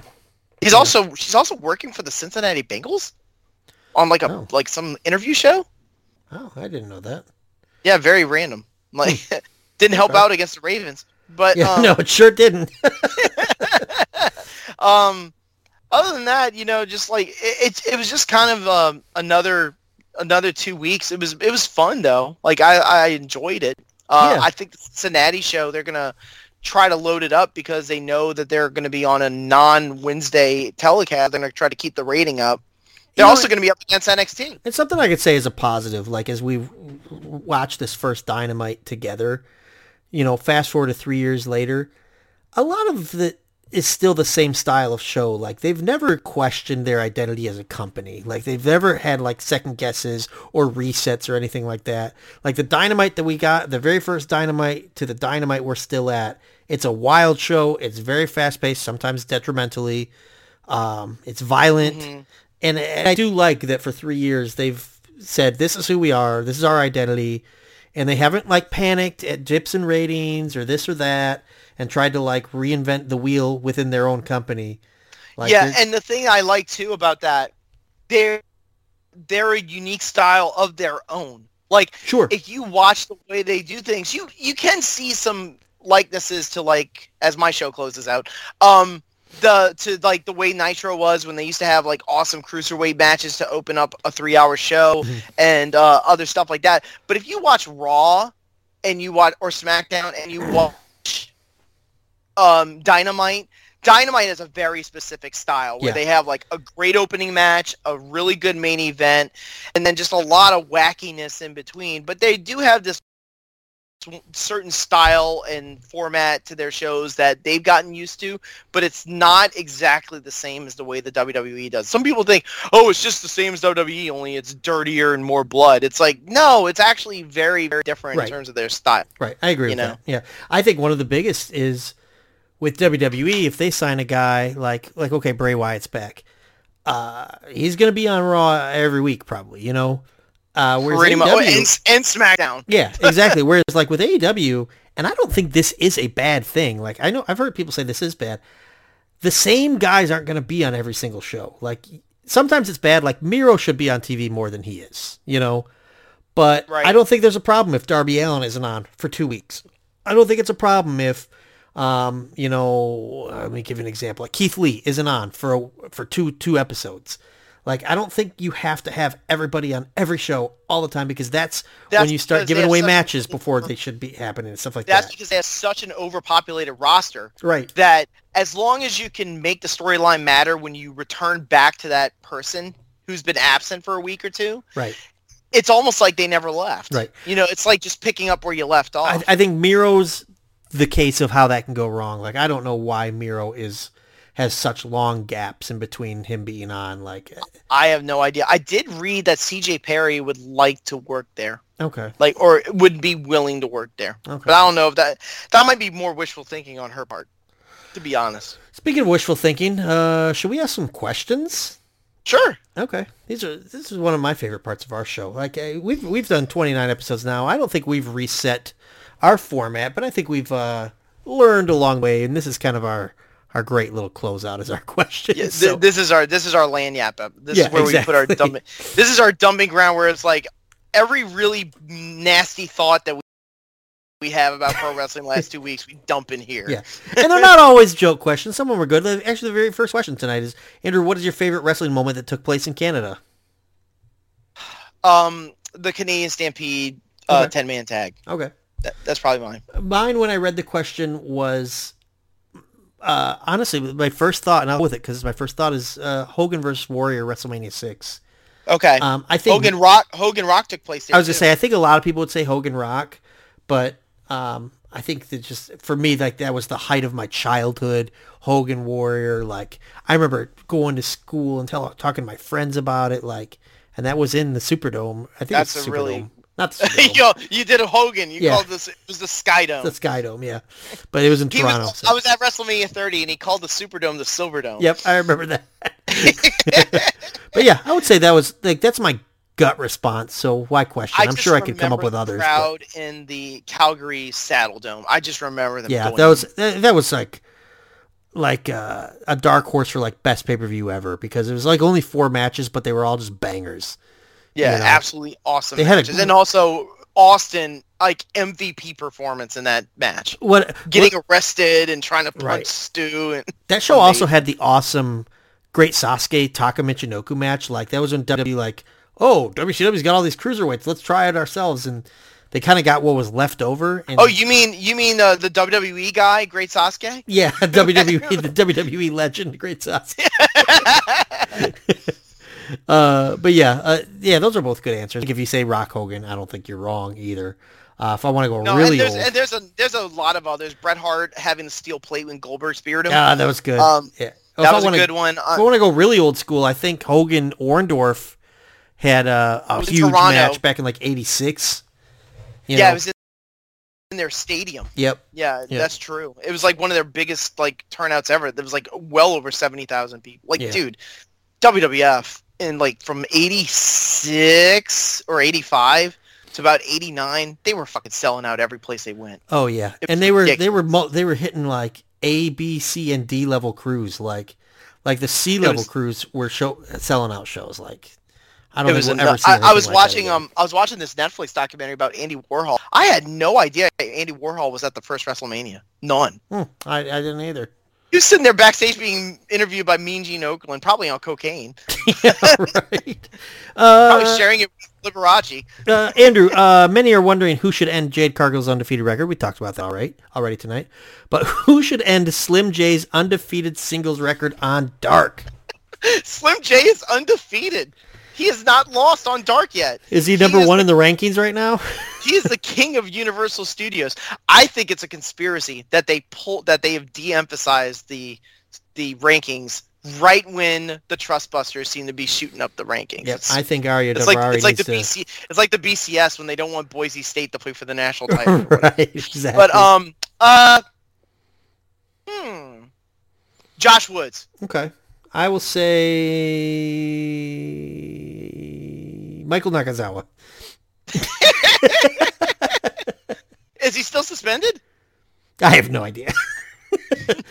uh, this is one that I, I, I, uh, I, I think I have the right answer. Okay. Okay. So if the acclaimed are wrestling's repre- representatives for National Scissoring Day, and Dwayne Johnson, of course, would represent National Rock Day, which pro wrestler would represent National Paper Day?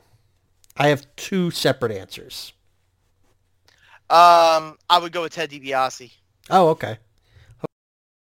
Okay, that's a good one. I was thinking Matt Riddle as in rolling papers. uh, um, and the other one that came to mind for whatever reason is Eric Bischoff because I think one of his most famous moments was just sending release papers to X-Pac via FedEx. So, Yes. I, well, I'll tell you another funny one. Um, uh, I, I think you heard this story that Chris Jericho told when he was his contract. When he said he was, he told Bischoff he wasn't going to renew his contract. He said, "No ticky, no laundry," and it's basically like a like a euphemism for like if you don't sign the contract, you have to drop the television title. That's awesome. no Tiki Lil laundry. No tiki no laundry. He was all about, dude. That man was all about contracts. Yep. He was all about, this is you are under contract. Yep. You belong to me.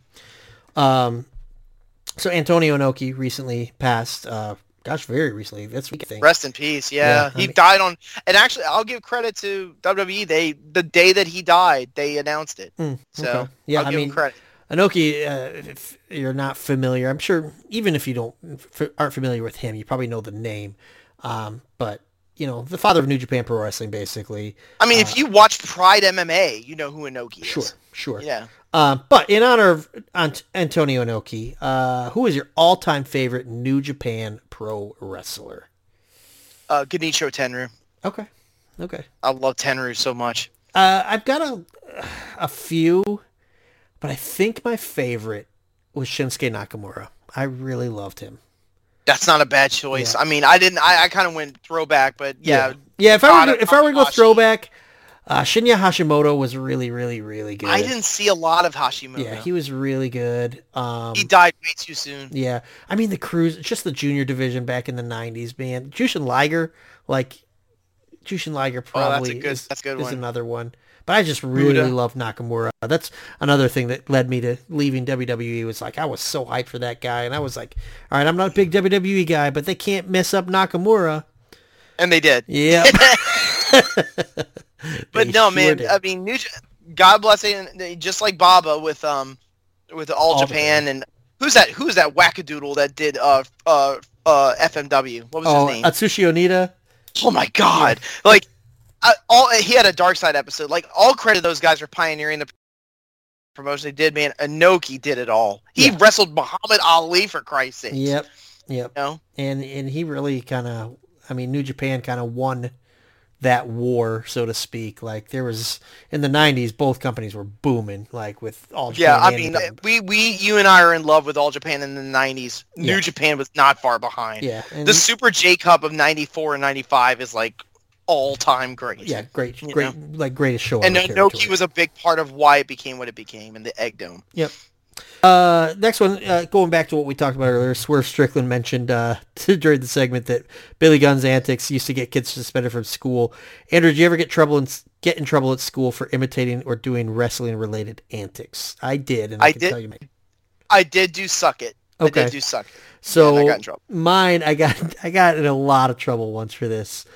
Um, so I grew up like I'm a little older than you. I grew up in the '80s, and we would we would like play wrestle on the playground. Um, and we would Right. be like wrestlers, like I'm Hulk Hogan, I'm this guy, and I was I was one of the few that didn't just watch WWF. I watched NWA because my dad watched it, and I talk about New Japan. I like the Great Muta, so I said I'm the Great Muta, and I spit the mist. And the way I did it was I spit directly in someone's face. and I, I had to go stand on the wall for the rest of recess. I'll tell you one. It's not as amusing, but it, I do remember this one. I had uh, two friends. One gave the other a tombstone, and he actually did have to go to the hospital. Oh God, I believe it, man. Like, I mean, I believe it. It's there are some moves that there are some moves that when you tried it on each other, it didn't hurt. I'll tell you one that does hurt. The sharpshooter hurts. Oh yeah. If Oh you yeah, crank the bad boy back. Like I'll tell you this. I, The we camel clutch. Ugh. we always make fun of who does bad sharpshooters in wrestling. I will say Daniel Garcia's is really nice. Yep. Yep. And Like, when he lays back with it it, back. yeah. hmm Yeah, he calls it the Dragon Slayer. It is nice. But um, yeah, there are some moves that hurt, and yeah, I think it will actually hurt you. Yeah. Uh, so we're into October, and uh, it's getting to be spooky season. Um, and Kane always seemed to get his WWE title push around Halloween. Uh, question is, is that what we're going to see with Abaddon? Is Abaddon going to make an appearance at the end of October? That's who should end Jade Cargill's winning streak. Abaddon. Abaddon is undefeated in October. yeah, right. Um, I, yeah, she. I've been seeing her pop up on Dark all of a sudden. You know, getting a lot of matches. Oh, for, okay. For for Halloween, for October. So yeah. Weirdly, definitely. like, so if I go on Twitter, like, obviously you have people that you follow, but then you get, like, suggested tweets, you know, like, Mhm. oh, you should follow this person. Abaddon showed up for me one day. I'm like, why would I follow Abaddon? oh, she takes selfies of she takes selfies in her apartment. Oh, okay. I don't follow very many wrestlers at all. Uh, like I, I t- more tend to follow like the news, if anything. I don't follow Sean Ross Sapp. He blocked me. Uh, but uh, so but you get none of the scoops. yeah, I have to rely on you for those. well, let me let me ask you this. So like you have a lot of these mystical characters. Um but but th- but remember we're also in the social media age where transparency it, it, it's actually good to show your human side sometimes. Like Wyndham Rotunda had nice words after he returned. Mhm. Um like do you have a problem where like Mark Calaway or I'm trying to think of like a real like spook like Rosemary they basically just like do like promotional stuff and like act like them themselves and do interviews and let the the veil down like do you like that or would you rather they don't do that I don't have a problem with it, but I, I don't really seek it out either. Like it's it's not not something that would interest me that much. Like I've never been a big like oh I want to watch shoot interviews and stuff like that. So I don't have a real problem with it because I'm sure there's an audience for it.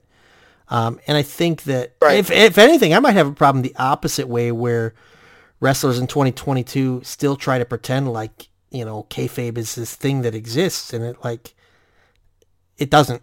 you know like yeah like like i'm not going to sit here and search for a shoot interview with the great with keiji muto. Right Like, exactly. just because i don't see him talk all the time doesn't mean i'm actually interested in hearing his stories. Now when the undertaker started doing more interviews i actually was interested because he he he kept so much in the chamber. Like he probably knew so much. So when he actually started telling stories i was kind of fascinated.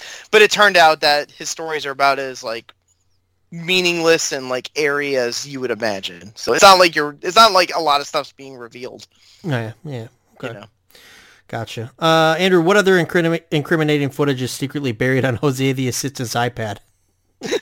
uh, the nfl concussion protocol Oh gosh, man. It's a blank. It's a, it's a. It's just like blackness for like five for like fifty minutes. I think it's uh, I think he's got it's it's like Zapruder film style, but I think it's the actual fight, and we know who threw the first punch, Punk or the Bucks. I uh, think This he's got the whole thing about- on tape. This is a joke about the fact that Private Party is being grilled by Jose and Andrade's group Yeah. about not being supportive. So they're basically like showing instant replay of how they are Where not where they could have out. helped and they didn't. Yeah. Yeah, and, like, and this is the second time. The funniest one was that Andrade obviously got kicked out of Dynamite. Uh, so they had just Jose. Yeah. Yeah. yeah. And Oh, Rush was was with. to- I think Rush was with him. Bruce was there, and Yeah. Jose was like, "Bruce, you were great," you know.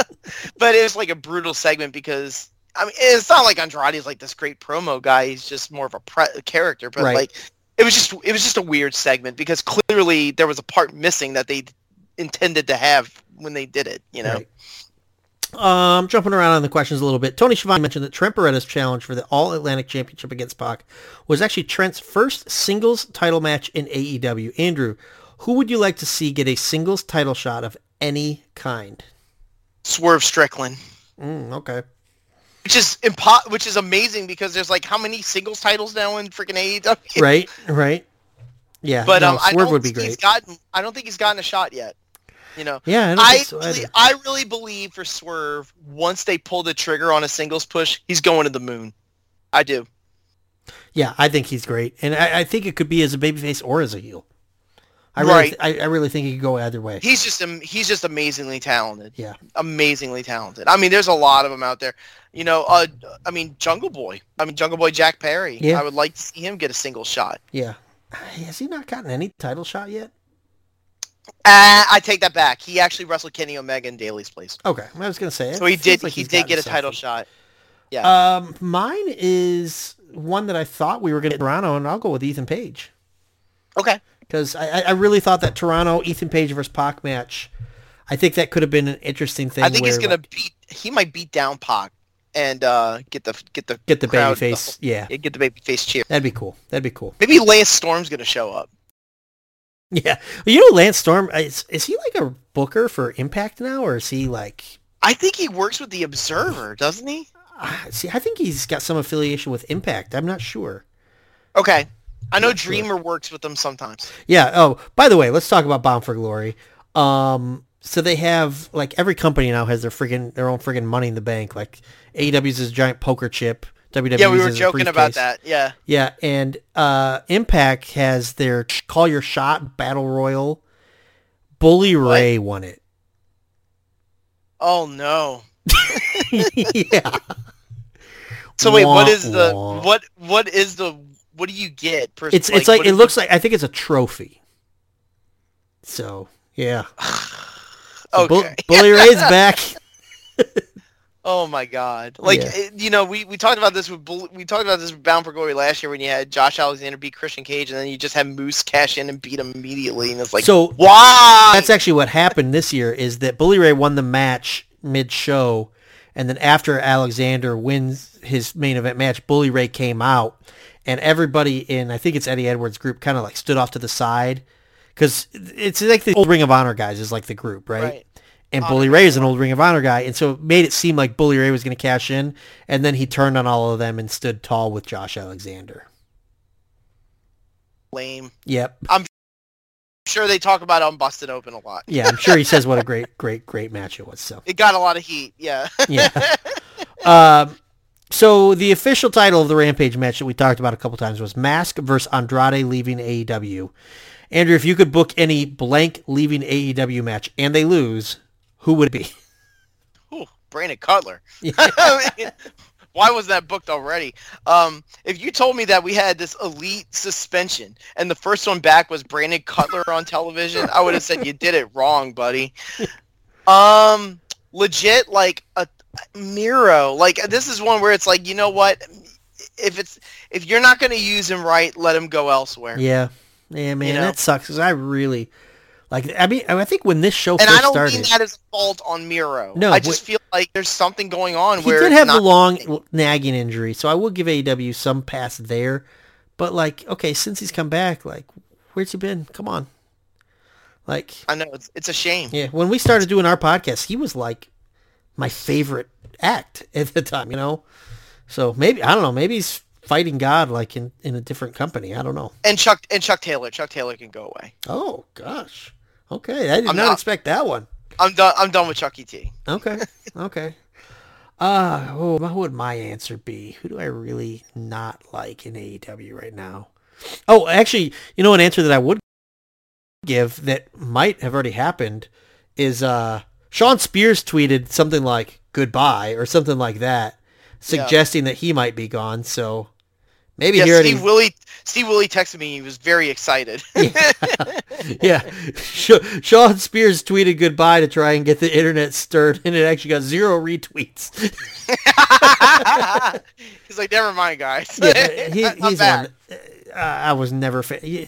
Okay, here's one. Uh, here's my hot take one. Samoa Joe. Okay. I just think everything I've seen from Samoa Joe, as someone who used to really love him, I'm just kind of like, bro, either get get healthy, get in better shape, or hang it up. Like he just doesn't look.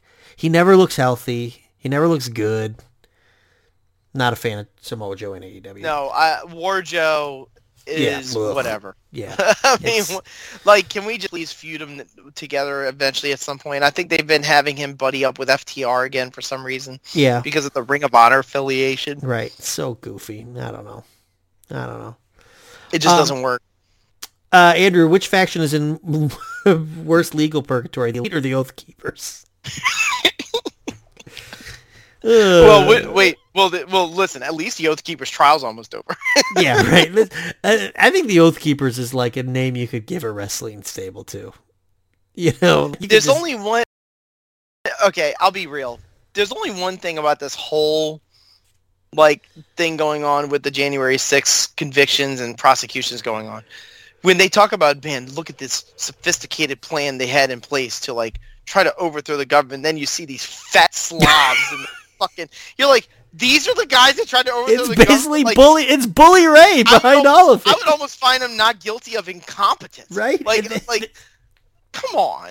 You know, You I'm know- not trying to say that what they did wasn't wrong. They you know all of these guys into the Royal Rumble. Like, No, it's I, I sound like a conspiracy theorist myself. Like it's the it's the higher ups, man. Like when you have one half of the country in charge of the government, they are inviting people to fucking rebel against the system because they don't like who got voted for. That's who you need to blame. Right. And you know how you get rid of them? You go to the polls. Right. That's how you fucking do it. Right. But that's never gonna happen because we're too polarized of a nation. But yeah, I like it's almost like you see these like I've been watching a whole lot of true crime stuff on Netflix, and then you finally see the killer like that's the guy?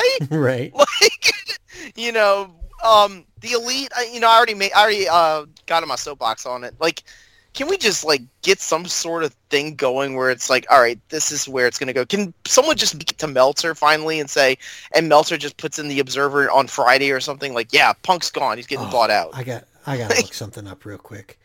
Um, I saw the best Meltzer uh, tweet, and it was about Antonio Inoki. Oh man, I gotta find Okay. it. Uh, well, I'll waste I'll waste some time for a second. I did want to mention one thing. Ariel Helwani did a voiceover thing for the Fight Pit match. Oh, Now- okay. Ariel, Ariel Helwani also does podcasting for you know all, for both companies. Like he interviewed like MJF and Tony Khan and such and such. So some people were like talking about how the WWE got like a pass for doing that, or Ariel Helwani got a pass. But what if Dave Meltzer did and did a voiceover for AEW? The hatred. oh my god, the hatred. I would hate it just because he'd probably do a horrible job. Have you it's, ever- it's unclear. Have you ever seen it? Have you ever seen his living room when he does his Oh, uh, dark dude. side stuff? the guy, the guy. Now listen, listen, listen, listen.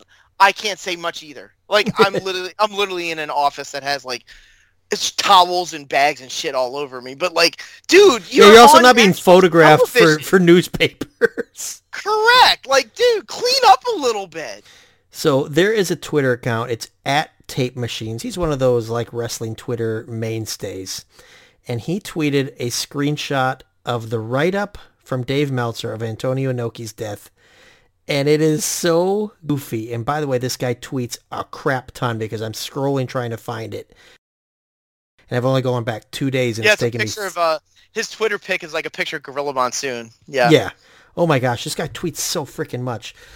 Ah, gosh, let me go back to the questions and while It's, you either, have the it's either him or uh, it's either him or not Doctor Death or Trevor Dane. Oh yeah, like- not Doctor Death is uh, place to be o place to be nation. Steve Williams, who That dude, his sense of humor is like it's something. Wow. he gets I, I like it. I like it. yeah. Listen, the guy there. gets engagement. Like let's just, let's just say that he gets engagement. Um, okay, listen, I can't find this tweet, so I'm going to go back to one last question. Okay. Long story short, the tweet was Dave Meltzer was writing up life story of Antonio Inoki, and he was writing about the Collision in Korea show, and he threw in an anecdote. Like imagine this being in your obituary, an anecdote about how Kensuke Sasaki and Akira Hokuto had such loud sex that people in the hotel thought someone was being. that was in the write-up for Antonio Inoki's death. All right, Andrew, last question, and we'll get out of here for the night. Okay. Max Caster claimed in DC that no matter your gender, your race, or your political affiliation, everyone loves the acclaimed. Andrew, name one universal truth in pro wrestling that no fan will disagree with. I've got one that's go not really a joke answer. You tell me yours. Mick Foley is a good dude. Okay. like who who disagrees, right? yeah, that, that's a good one. Um. Hmm. Oh, never. You cannot kick out of a finisher three times. Okay. See, that's why I hated the Edge Finn Balor match. You cannot kick out of like it, you can take a finisher twice and kick out. You can't kick out the third time. okay. That's I- mine. That that would be mine. Like think I think whoever- once you get past that point, it's like okay, this match is going way too long. I think long. whoever booked the the Brock Roman matches might disagree with you there, but but as fans, I that think would be yes, Vince McMahon. Yes, I think we can say that's a universal truth. So, yeah, that's a good one to, Well, to uh, like on. a like a you know like something that all that all wrestling fans would agree with. Man, if I had to say, like probably like Shawn Michaels is one of the five greatest wrestlers of all time. Hmm, okay, I I, I, I would dispute anybody saying that. Like Well, we'll toss that one to Chad Campbell for. And Adam Cole's the nicest guy of all time. and who? Mick Foley. Adam Cole was a Adam nice Cole. guy. Yeah, have you seen the tweets about like him just playing? Apparently, he's just like uh, on on Twitch playing Super Mario RPG the day of the fight of Sammy. And. He's so tuned out. He's like, oh, But, um, oh Yoshi. but yeah, Andrew, I think that's a good one to get out on. Um, so I mean, AEW's three years running. We're a year into it, so I don't see any end in sight for AEW, which is a good thing because that would mean a, an abrupt ending to our show. Uh, over the course of the next couple of weeks, they're going to be in Canada for the first time. Andrew, have- have you ever been to Canada? No, I've never been across the border. Okay, I've been many times, but I have not been since before COVID. Uh, so it's been several. Wait. I, if I went to Canada, would I be an immigrant? um, I don't know. Uh, I can tell you a funny story though. So- do, do I have to get on a caravan? no, but it's kind of a funny story about being searched at the border. So, uh, where I live, Canada is like you, the bridge to Canada is right in downtown Detroit. Right, it's the Okay. Ambassador Bridge. I didn't know that. Yeah, and uh, so my wife and I we adopted my daughter Sophie, and uh, in the adoption process we had to go downtown uh, for some sort of visa. I don't I don't remember. We had to go downtown. There's a million places we had to go through that whole process.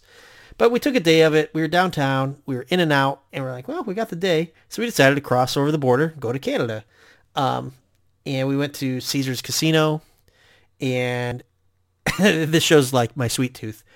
I wanted Canadian candy because there's candy bars in Canada that they don't sell stateside.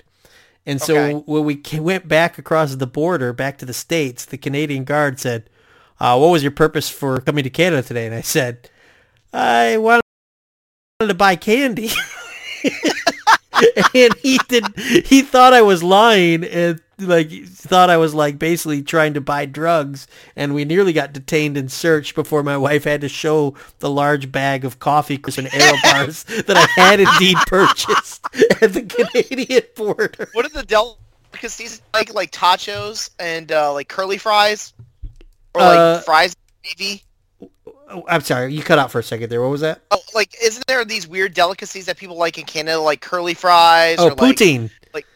Yeah, yeah, yeah. Yeah, that poutine. one. I heard Pout- about that one. Yep, uh, poutine is. Uh, I've had it before, and it's definitely depends on where you eat it because I've had it before and I've loved it, and I've had it before and I've hated it. So, um, Yeah. But yeah, uh, I have been t- nearly detained at the Canadian border because they did not believe that I just crossed over because Well, I wanted and- to buy some coffee Dino- crisp. Well, you and Dino Bravo have one thing in common. you know, as our old friend Hopefully Boris Yeltsin said. Not Boris Yeltsin, Boris, Boris John- Johnson. Well, Boris Yeltsin didn't he just die just recently? I think so. Yeah. Or no, that was Gorbachev. Gorbachev just died. I'm getting my communist leaders uh, mixed up. Yeah, But um, it's true. as Boris Johnson always says, you never hit a man in the head with a hammer. Yeah, Pac is not high on his list.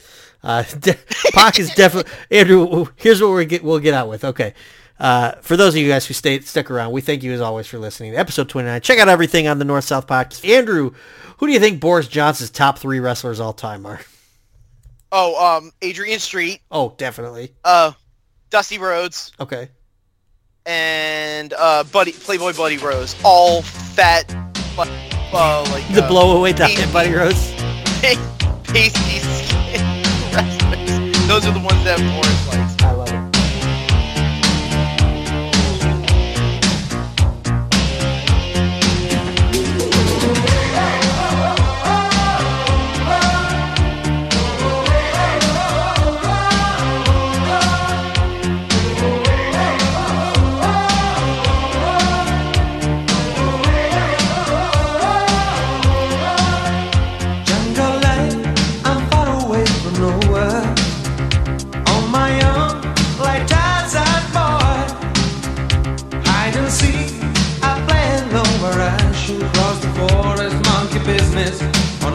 Afternoon. Jungle I'm living in the open. Native beat that carries on. Burning bright, I a blood to signal to the sky. I a wonder, there's a message get to you.